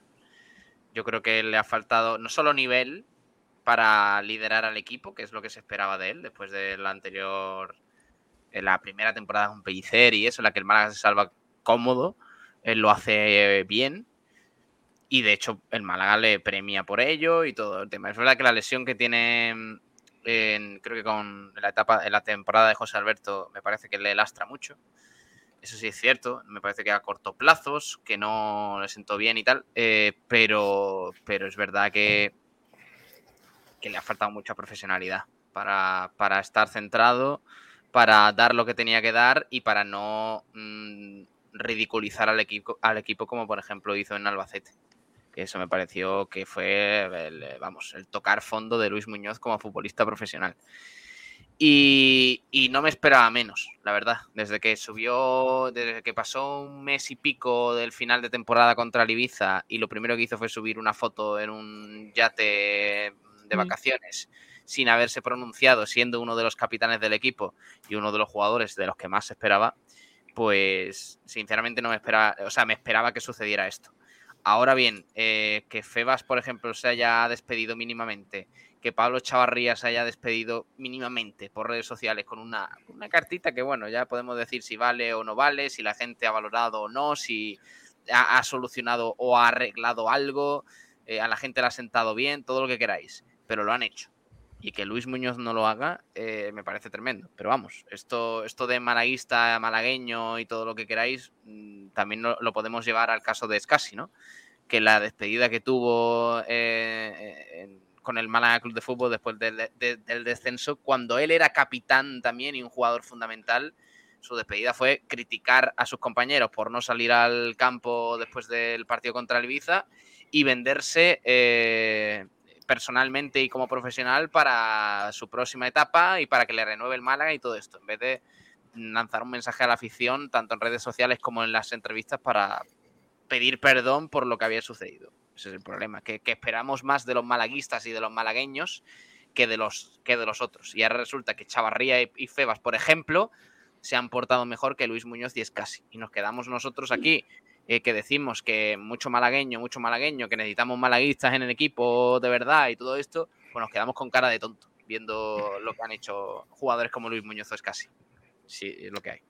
A ver, sobre la comparación de Escasi y Luis Muñoz, a ver, si nos centramos en lo que ha sido la temporada 22-23, eh, es muy comparable. Eh, de hecho, creo que Luis Muñoz se queda hasta en peor lugar porque mm, sus actuaciones sobre el campo han sido incluso peores y a nivel de, ser capitanes del Málaga muy deficiente y no despedirse ninguno de los dos muy deficiente.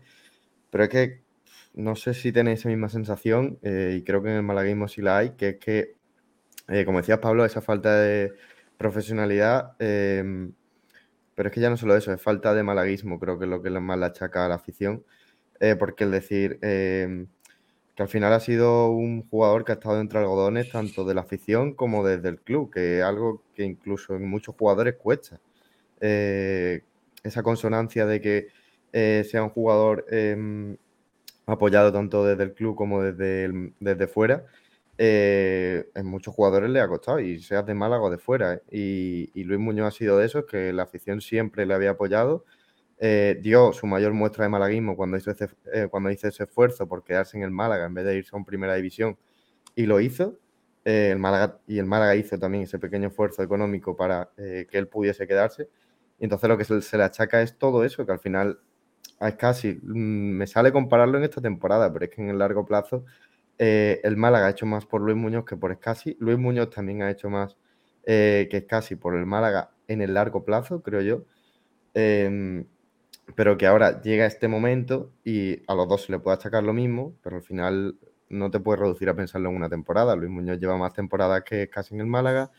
Creo que ha dado más muestras de malaguismo, sobre todo porque al final palabra es muy fácil decir, pero bueno, mm, son los actos los que más te, te hacen ver. ¿Qué Eh, si muestra de malaguismo ha dado Luis Muñoz?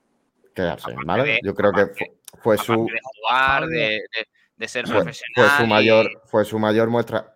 Siempre hemos querido jugadores eh, y creo que siempre que es algo que, mm, que hemos criticado de nuestro club, que el Málaga nunca tenía o, o le cuesta mucho sacar esos jugadores eh, que tengan ese amor propio al club, ver, que le envidiamos a muchos otros jugadores. marchar del Málaga, pero tampoco es que tuviera ofertas de primera división, ¿eh? O sea, quiero decir, Bueno. a lo mejor El Elche mejor sí se de- interesó bastante por él cuando el Elche estaba en primera, Sí. por ejemplo.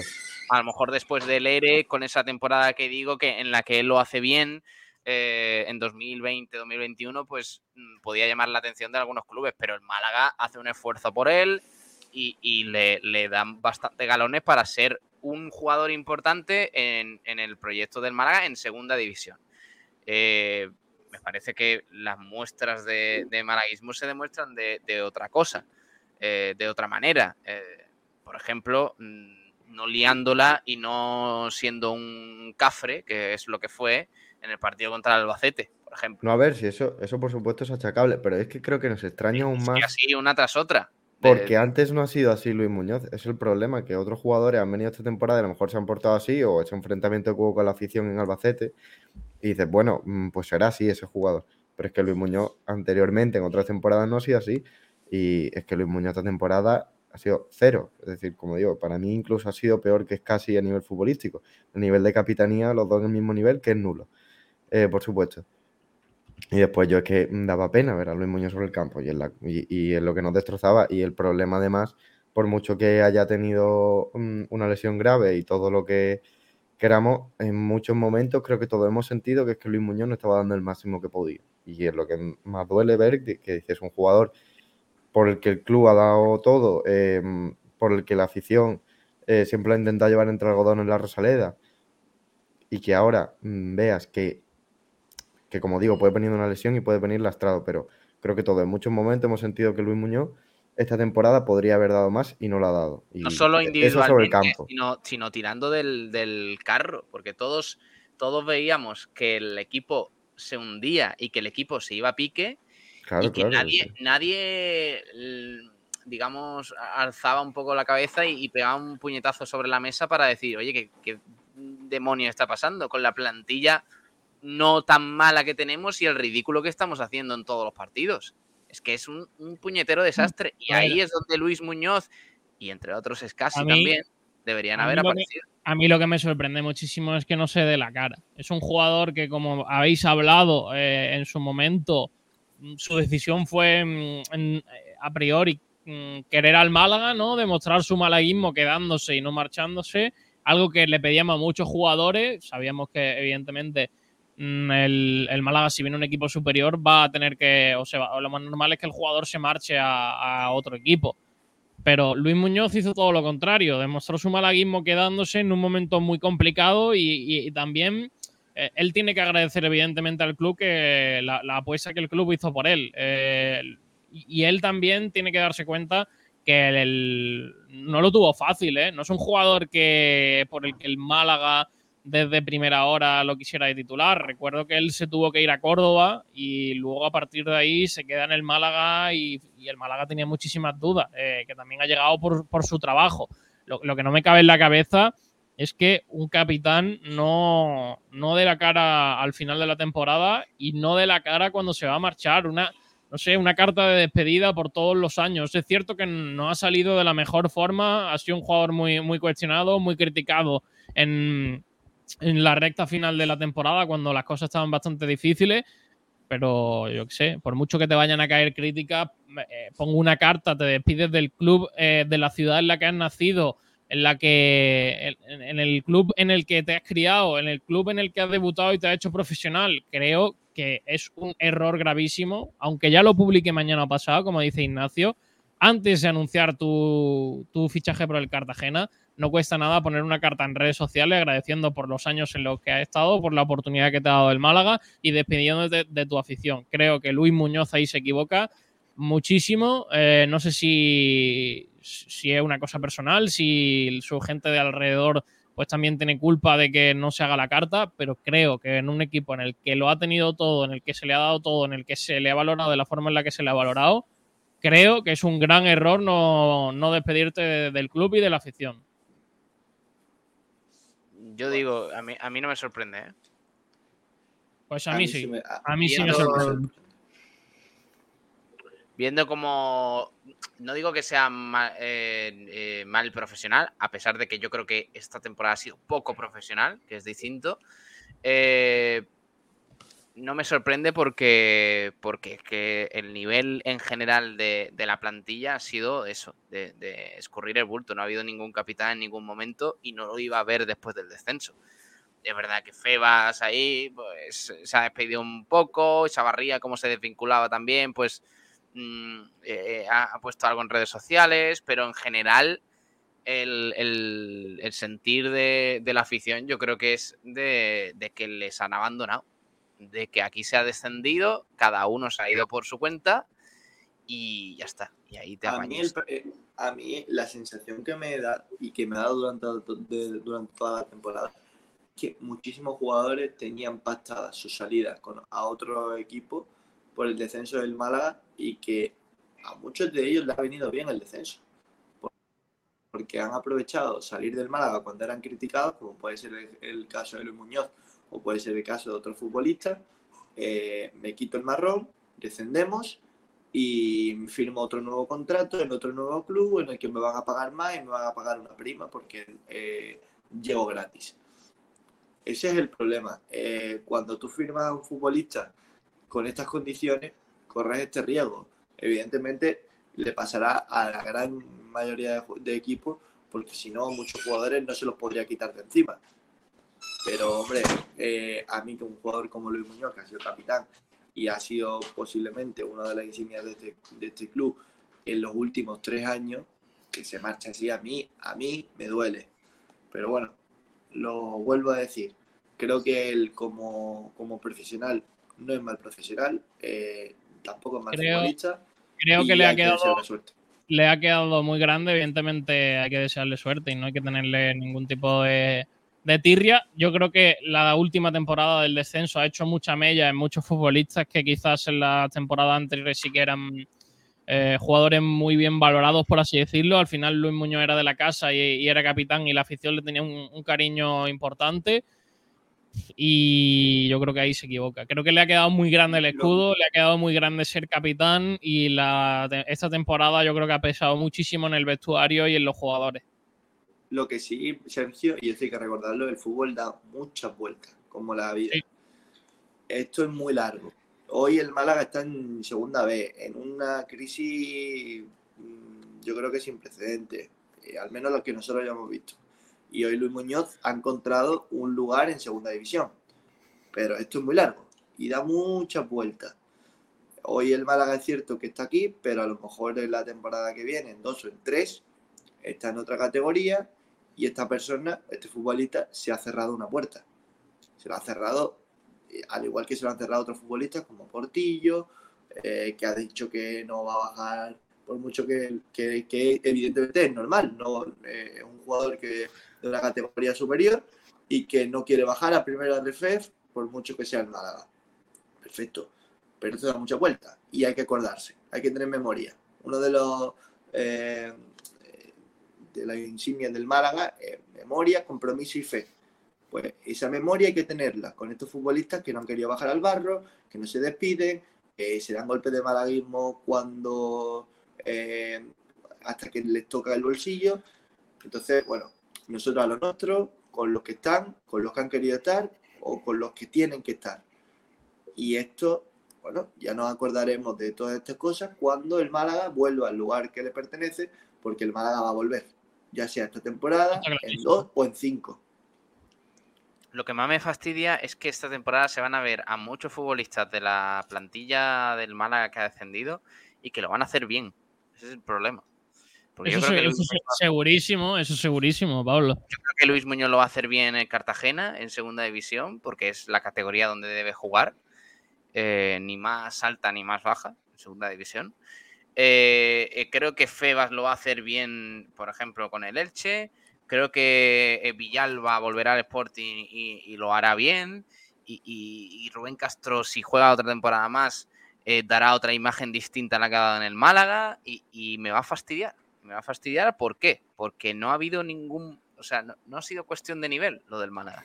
Ha sido cuestión de sí, dejadez, de, de apatía y de No, falta no, de- no creo, no creo que de dejadez, sino de que se ha metido en un bucle importante desde el inicio de la temporada. Ha habido tres entrenadores, los jugadores no, estaban a- no han estado al nivel y al final pues te vas metiendo, te vas metiendo poco a poco en el pozo y no eres capaz de, de salir de ahí. Si encima no ha habido un líder en el vestuario que sepa imprimir a la plantilla el, el compromiso que debe tener y lo que significa el Málaga, pues entonces pues es un cúmulo de cosas y al final acaba pasando lo que acaba pasando. Pero de todas formas, yo creo que es bueno para todos. ¿eh? Eh, estos futbolistas, que yo creo que no son malos jugadores, eh, han hecho una mala temporada y por eso el Málaga está donde está.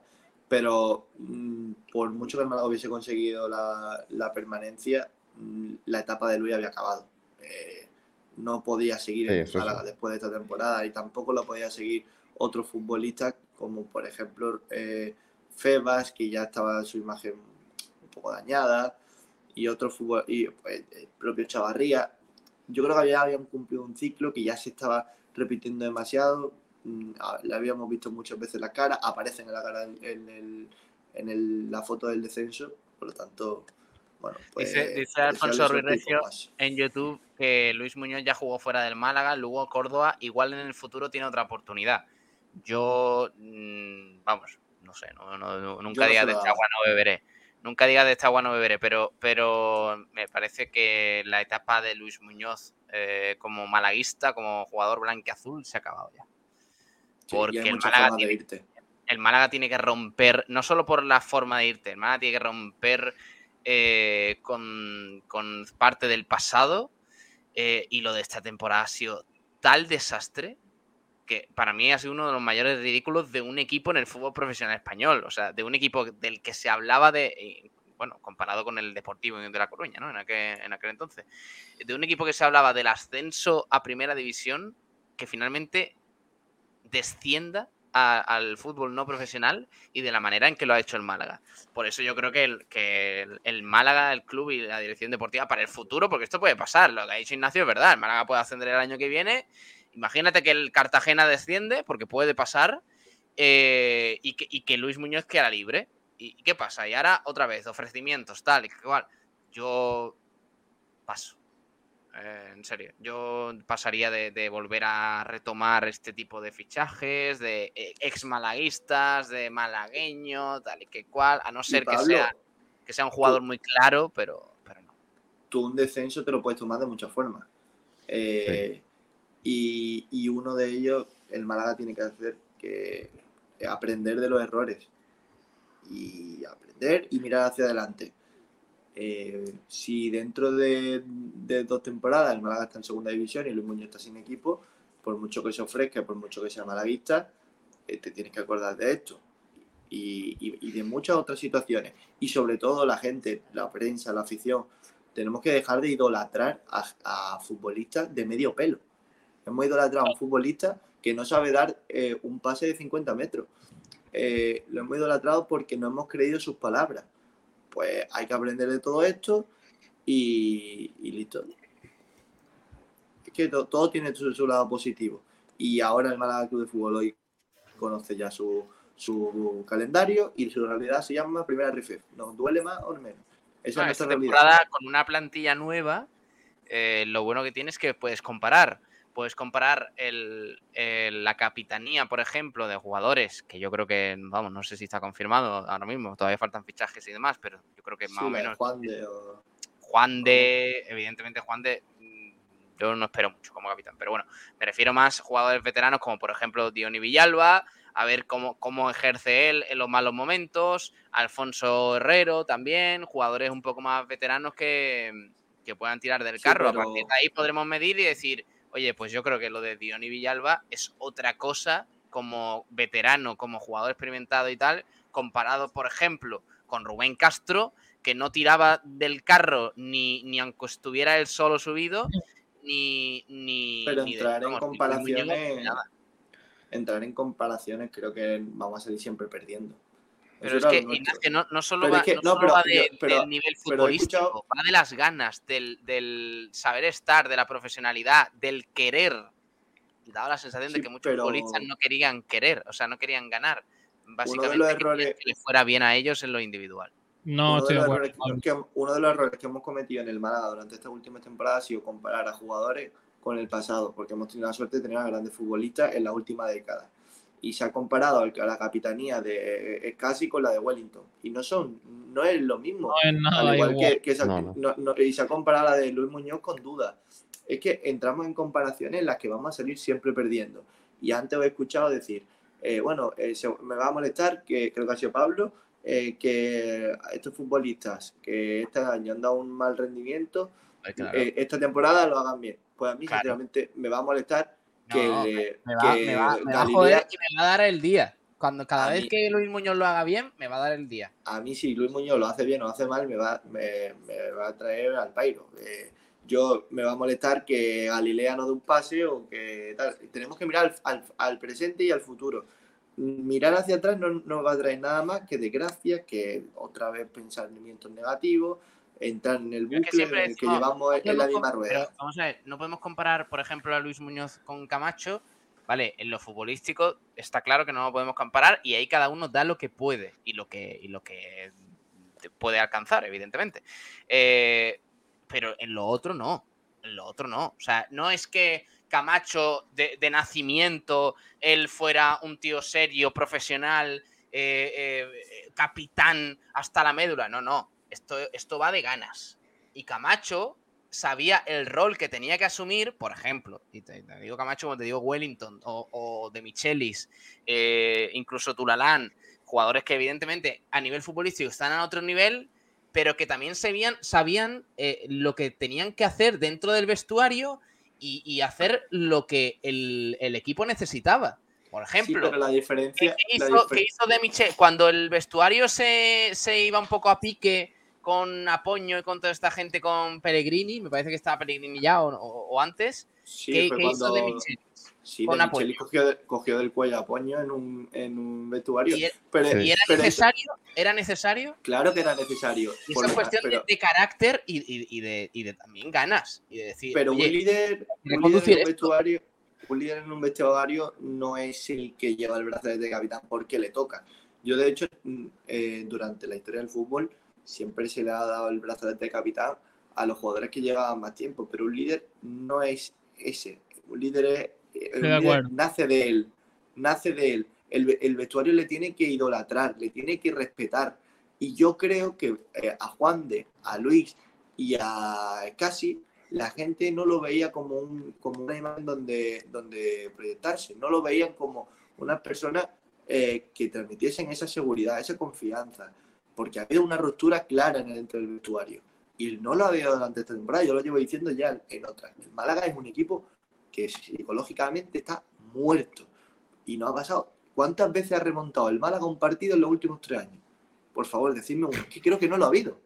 No lo ha habido. No ha habido alguien que, que, que salga ahí y diga, voy a pegar tres gritos, a ti te voy a coger del cuello, y, y- y esto te parece muy bruto, que lo es, pero pasa en el fútbol y, y se solucionan así las cosas. Eh, desgraciadamente, con la palabra muchas veces no se puede llegar a donde uno quiere llegar en este ámbito, digo. En otro, evidentemente, la vida, por, por, por desgracia, por suerte, sí. Pero hay veces que a uno tiene que, que elevar la voz o tiene que hablar con cierta persona, o se lo tienen que llevar a comer, se lo tiene que llevar a tomarse un café, a hablar. Así se solucionan las cosas. Y aquí me ha, dado la, me ha dado la sensación a mí desde fuera que bueno, si a ti te va mal, a mí me va a ir bien, porque tú te vas al banquillo y yo, me voy a, y yo voy a jugar por delante tuya. Eh, y también ha habido capitanes en este equipo de jugadores que no juegan. ¿Cómo va a ser un capitán un, un jugador que no juega? ¿Cómo vas a respetar tú a una persona que no, que no está en el campo? Es que no la puedes respetar nunca, no le vas a hacer caso en la vida.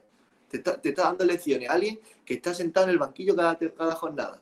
¿Cómo te, va, ¿Cómo te va a respetar eso? ¿Cómo vas a hacerte respetar así?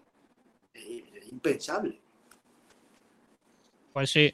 Eh, léeme comentarios en Twitter, eh, Ignacio. Bueno, pues eh, acerca del, eh, de este eh, debate que preguntábamos en nuestras redes sociales, lo vuelvo a, a repetir. Es, eh, debería hacer, eh, haberse despedido Luis Muñoz del Málaga antes de su fichaje por el Cartagena. Edu Castellano dice, ¿qué menos se le puede pedir a un capitán y supuestamente malaguista? Solamente hay que ver las palabras que dedicó Brizuela para agradecer vestir unos colores y el pasotismo y dejadez de los futbolistas del Málaga. Lo siento, pero para mí Luis ya no existe. Persona non grata. Eh, que lo flipas para escribir un mensaje de despedida. Lo primero que hay que saber es escribir. Y José Manuel dice, mejor que haya hecho una despedida a la francesa, porque de cualquier otra manera le hubieran dado palos por todos lados. Además, así nos ahorramos lágrimas de cocodrilo de un jugador muy sobrevalorado por el solo hecho de ser de aquí. Duro, duro, duro. Sí. Eh, por aquí hay más comentarios, Sergio, por el chat. Si quieres, te, lo- te los leo. Dice. Venga, para Van Vic, dice: Nuestros exjugadores no tienen compromiso con nosotros eh, después de lo que les dimos. Ojalá tuviésemos un Bergantiño, un Lucas Pérez, pero aquí no miran el sentimiento, miran el dinero. Eh, dice Jaime: Si nuestro capitán este año va a ser el sin sangre de Juan de, estamos apañados. Alfonso Ruiz Recio, los madridistas tienen la incertidumbre por Mbappé y los malaguistas por Lorenz Zúñiga. Esta es nuestra realidad. Madre mía. El Plaza, lástima de jugadores que renuncian del Málaga. Esto da muchas vueltas. Y Portillo sería un buen refuerzo para el equipo, pero nada, animaremos a los que están. Bueno, Portillo ya ha dicho que no, que no va a venir al Málaga, ¿no? Que no, No. vamos a Sí. No, bueno. y, y es entendible también, por otro lado. Eh, Javi Mel, solo recordar que el año de los 18 el capitán fue Ismael Casas, que fue de los mejores encima y como recompensa le dieron la patada. Bueno, eso de que fueron lo- de- fue de los mejores, Ismael Casas, no sé yo. ¿eh? Futbolísticamente no. Futbolísticamente es muy limitado Ismael Casas y ya lo demostraba. ¿eh? A pesar de que el tío, mm, punto honor y eso era, era, era todo. Almendral Club de Fans Oficiales, casi futbolista, casi es el mayor fraude del fútbol de los últimos 50 años. Es casi lo que hay que decirle es hasta luego, Mari Carmen. Ya se lo han dicho. Eh, Sí. Tampoco hay que crucificar, dice Javi Mela, a Luis Muñoz por lo de Albacete. Hay otros que la liaron más y más veces. Sí, pero es que, No, no solo es eso, Javi. es que lo de Albacete fue tan. No, pero yo creo que no es criticable que falles en un partido, Pablo. Que lo- es que no es fallar, es que no es fallar. Es, es Que sí, que se te vaya la cabeza. Todo el egoísmo, mundo, es todo el egoísmo. mundo, todo el mundo comete errores, Pablo. La gente puede cometer errores, pero no, no yo creo que no es criticable a lo de Luis Muñoz por, porque falle en un partido, porque se le vaya la cabeza o porque la líe en un día.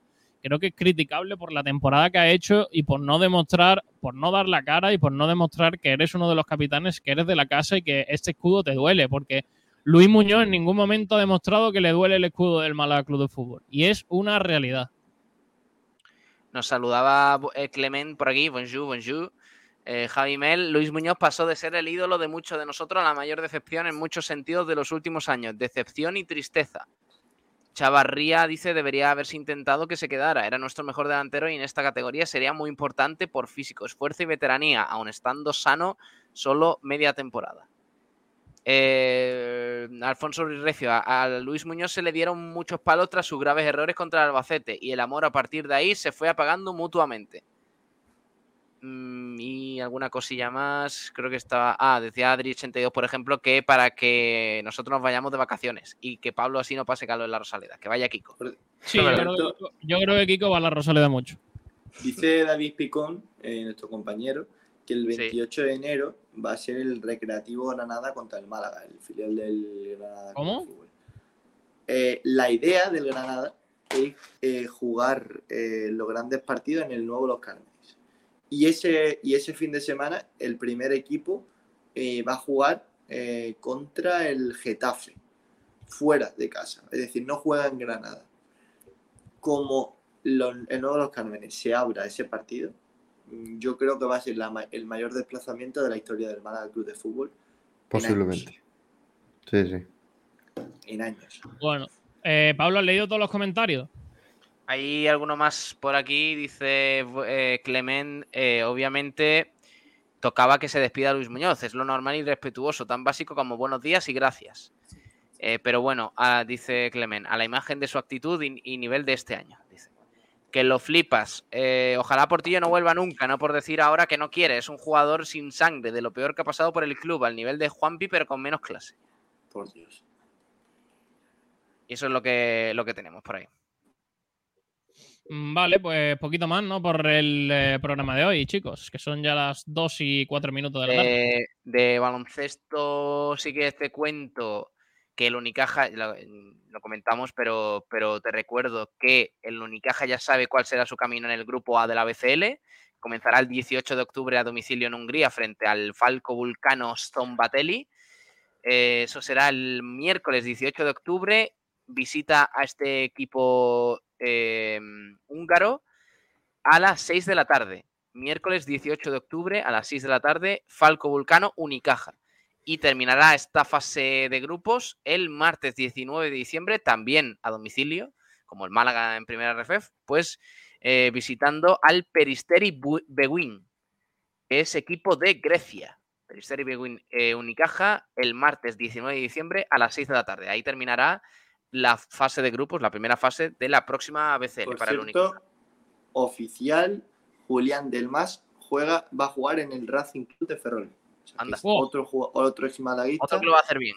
que va a seguir en segunda A ver, división. a ver, yo creo que aquí ha cumplido Pablo Gil. Ah, No te, ha, no te ha dado nunca un rendimiento de 8, pero te ha dado no, un no rendimiento lo ha de hecho 6. mal, no lo ha hecho mal. no lo ha hecho Tampoco teníamos tantas expectativas con el que el Racing de Ferrol Para vaya mí lo ha a hecho, para mí lo ha hecho mejor de lo que esperaba, sinceramente. que el Racing de Ferrol vaya a jugar en segunda división y el Málaga en primera. Pero esto, aquí estamos jugando, tío. Esto es increíble. Bueno, a ver, sobre más baloncesto. Em, la cantera de la Unicaja, por cierto, estará representada en las convocatorias de la selección española sub-13, masculina y femenina. Antonio Jesús Martínez, Ricardo Berrocal y Agustín Martín en chicos y Alejandra Berejillos y Alma Nebro están convocadas para las concentraciones de Íscar y Guadalajara respectivamente, con la selección española sub-13, masculina y femenina. Estos cinco jugadores y jugadoras. Así que enhorabuena a, a los chicos. ¿Y qué más? Eh, creo que tenía algún tema más. No sé si has comentado de balonmano, Sergio, algún tema. Mm, No, no he. No sé si ha llegado algo a la redacción. Esta mañana se ha anunciado que el joven extremo malagueño de balonmano, Jesús Arca, de 19 años, va a subir al primer equipo del Trops Málaga de cara a la próxima temporada. Se va a incorporar a las órdenes de Quino Soler y a sus 19 años pues va a formar parte del primer equipo en esa temporada en la división de honor plata masculina en la que el Trops Málaga intentará de nuevo ascender de categoría. Eh, hago un breve paso por el, por el baloncesto de nuevo porque el eh, Cabe Estepona eh, ha renovado a Francis Tomé como entrenador del equipo femenino de la Liga Femenina Challenge, una vez que ya pues, se ha constituido de forma oficial las composiciones de las diferentes ligas de la Federación Española de Baloncesto, pues Francis Tomé renovado por el Cabe Estepona para jugar una temporada en Liga Femenina Challenge, una temporada más. Y creo que también tenía por aquí noticias del Costa del Sol Málaga, la renovación de Virginia Fernández, que renueva por una temporada más, importante porque en los últimos días el Costa del Sol Málaga, las Panteras están asentando muchos pilares para la próxima temporada. Fue Elena Cuadrado durante el fin de semana, también eh, Laura Sánchez, ahora le toca a Virginia Fernández, la guardameta que va a seguir, la malagueña, que va a seguir en el Costa del Sol Málaga al menos una temporada más. Así que suerte a las Panteras, que están haciendo un buen proyecto y, y están ilusionando a la gente de nuevo para la Pues próxima sí, temporada. porque ayer, ayer Pablo les eh, comunicaban el rival de la segunda ronda de la HF European League y un rival complicado, como decía Suso Gallardo. ¿eh? Y además van a disputar la primera Supercopa Ibérica Femenina eh, en el 8 y 9 de septiembre en Donosti, que bueno, este, han conseguido el billete gracias a, a ganar la Liga Se- Guerreras Iberdrola y van a jugar contra el Superamara Veravera, el Benfica y el Madeiran de Bolsat. Será el 8 y 9 de septiembre en Donosti, concretamente en el pabellón José Antonio Gasca, por ganar la liga, como digo. Así que tienen muchos frentes abiertos el Costa del Sol Málaga para los próximos meses. Mm, Vale, pues eh, poquito más, ¿no, Pablo Gil? No sé si hay alguna cosita más a destacar. Yo creo que programa bastante completo, así que nos vamos a ir eh, marchando. Voy a ir despidiendo a los compis. Eh, Fernando, un abrazo, nos vemos. Hasta Un luego. abrazo, chicos, nos vemos. Adiós. Hasta luego, señor Ignacio Pérez. Nos vemos. Hasta luego, un abrazo. Y hasta luego, Pablo Adiós. Gil. Adiós, Hasta- un abrazo a todos. Hasta mañana. Hasta mañana a todos. Eh, gracias por estar ahí. Gracias por eh, disfrutar de Frecuencia Malaguista. Gracias por, informar, por informaros junto a nosotros. Y les dejamos con el resto de la programación. Regresamos mañana a partir de las 12 del mediodía con el resto de la información de Málaga, del Málaga Club de Fútbol, del resto de la información de todo el deporte de la provincia. El Málaga Club de Fútbol que ya conoce su primer rival de la temporada en Primera RF, que será el Club Deportivo Castellón, así que el Málaga Club de Fútbol que arrancará la temporada lejos del estadio de la Rosaleda. Gracias a todos, un abrazo, disfruten de la tarde, nos vemos pronto, adiós. Atención a todos los amantes de la cocina. ¿Quieres aprender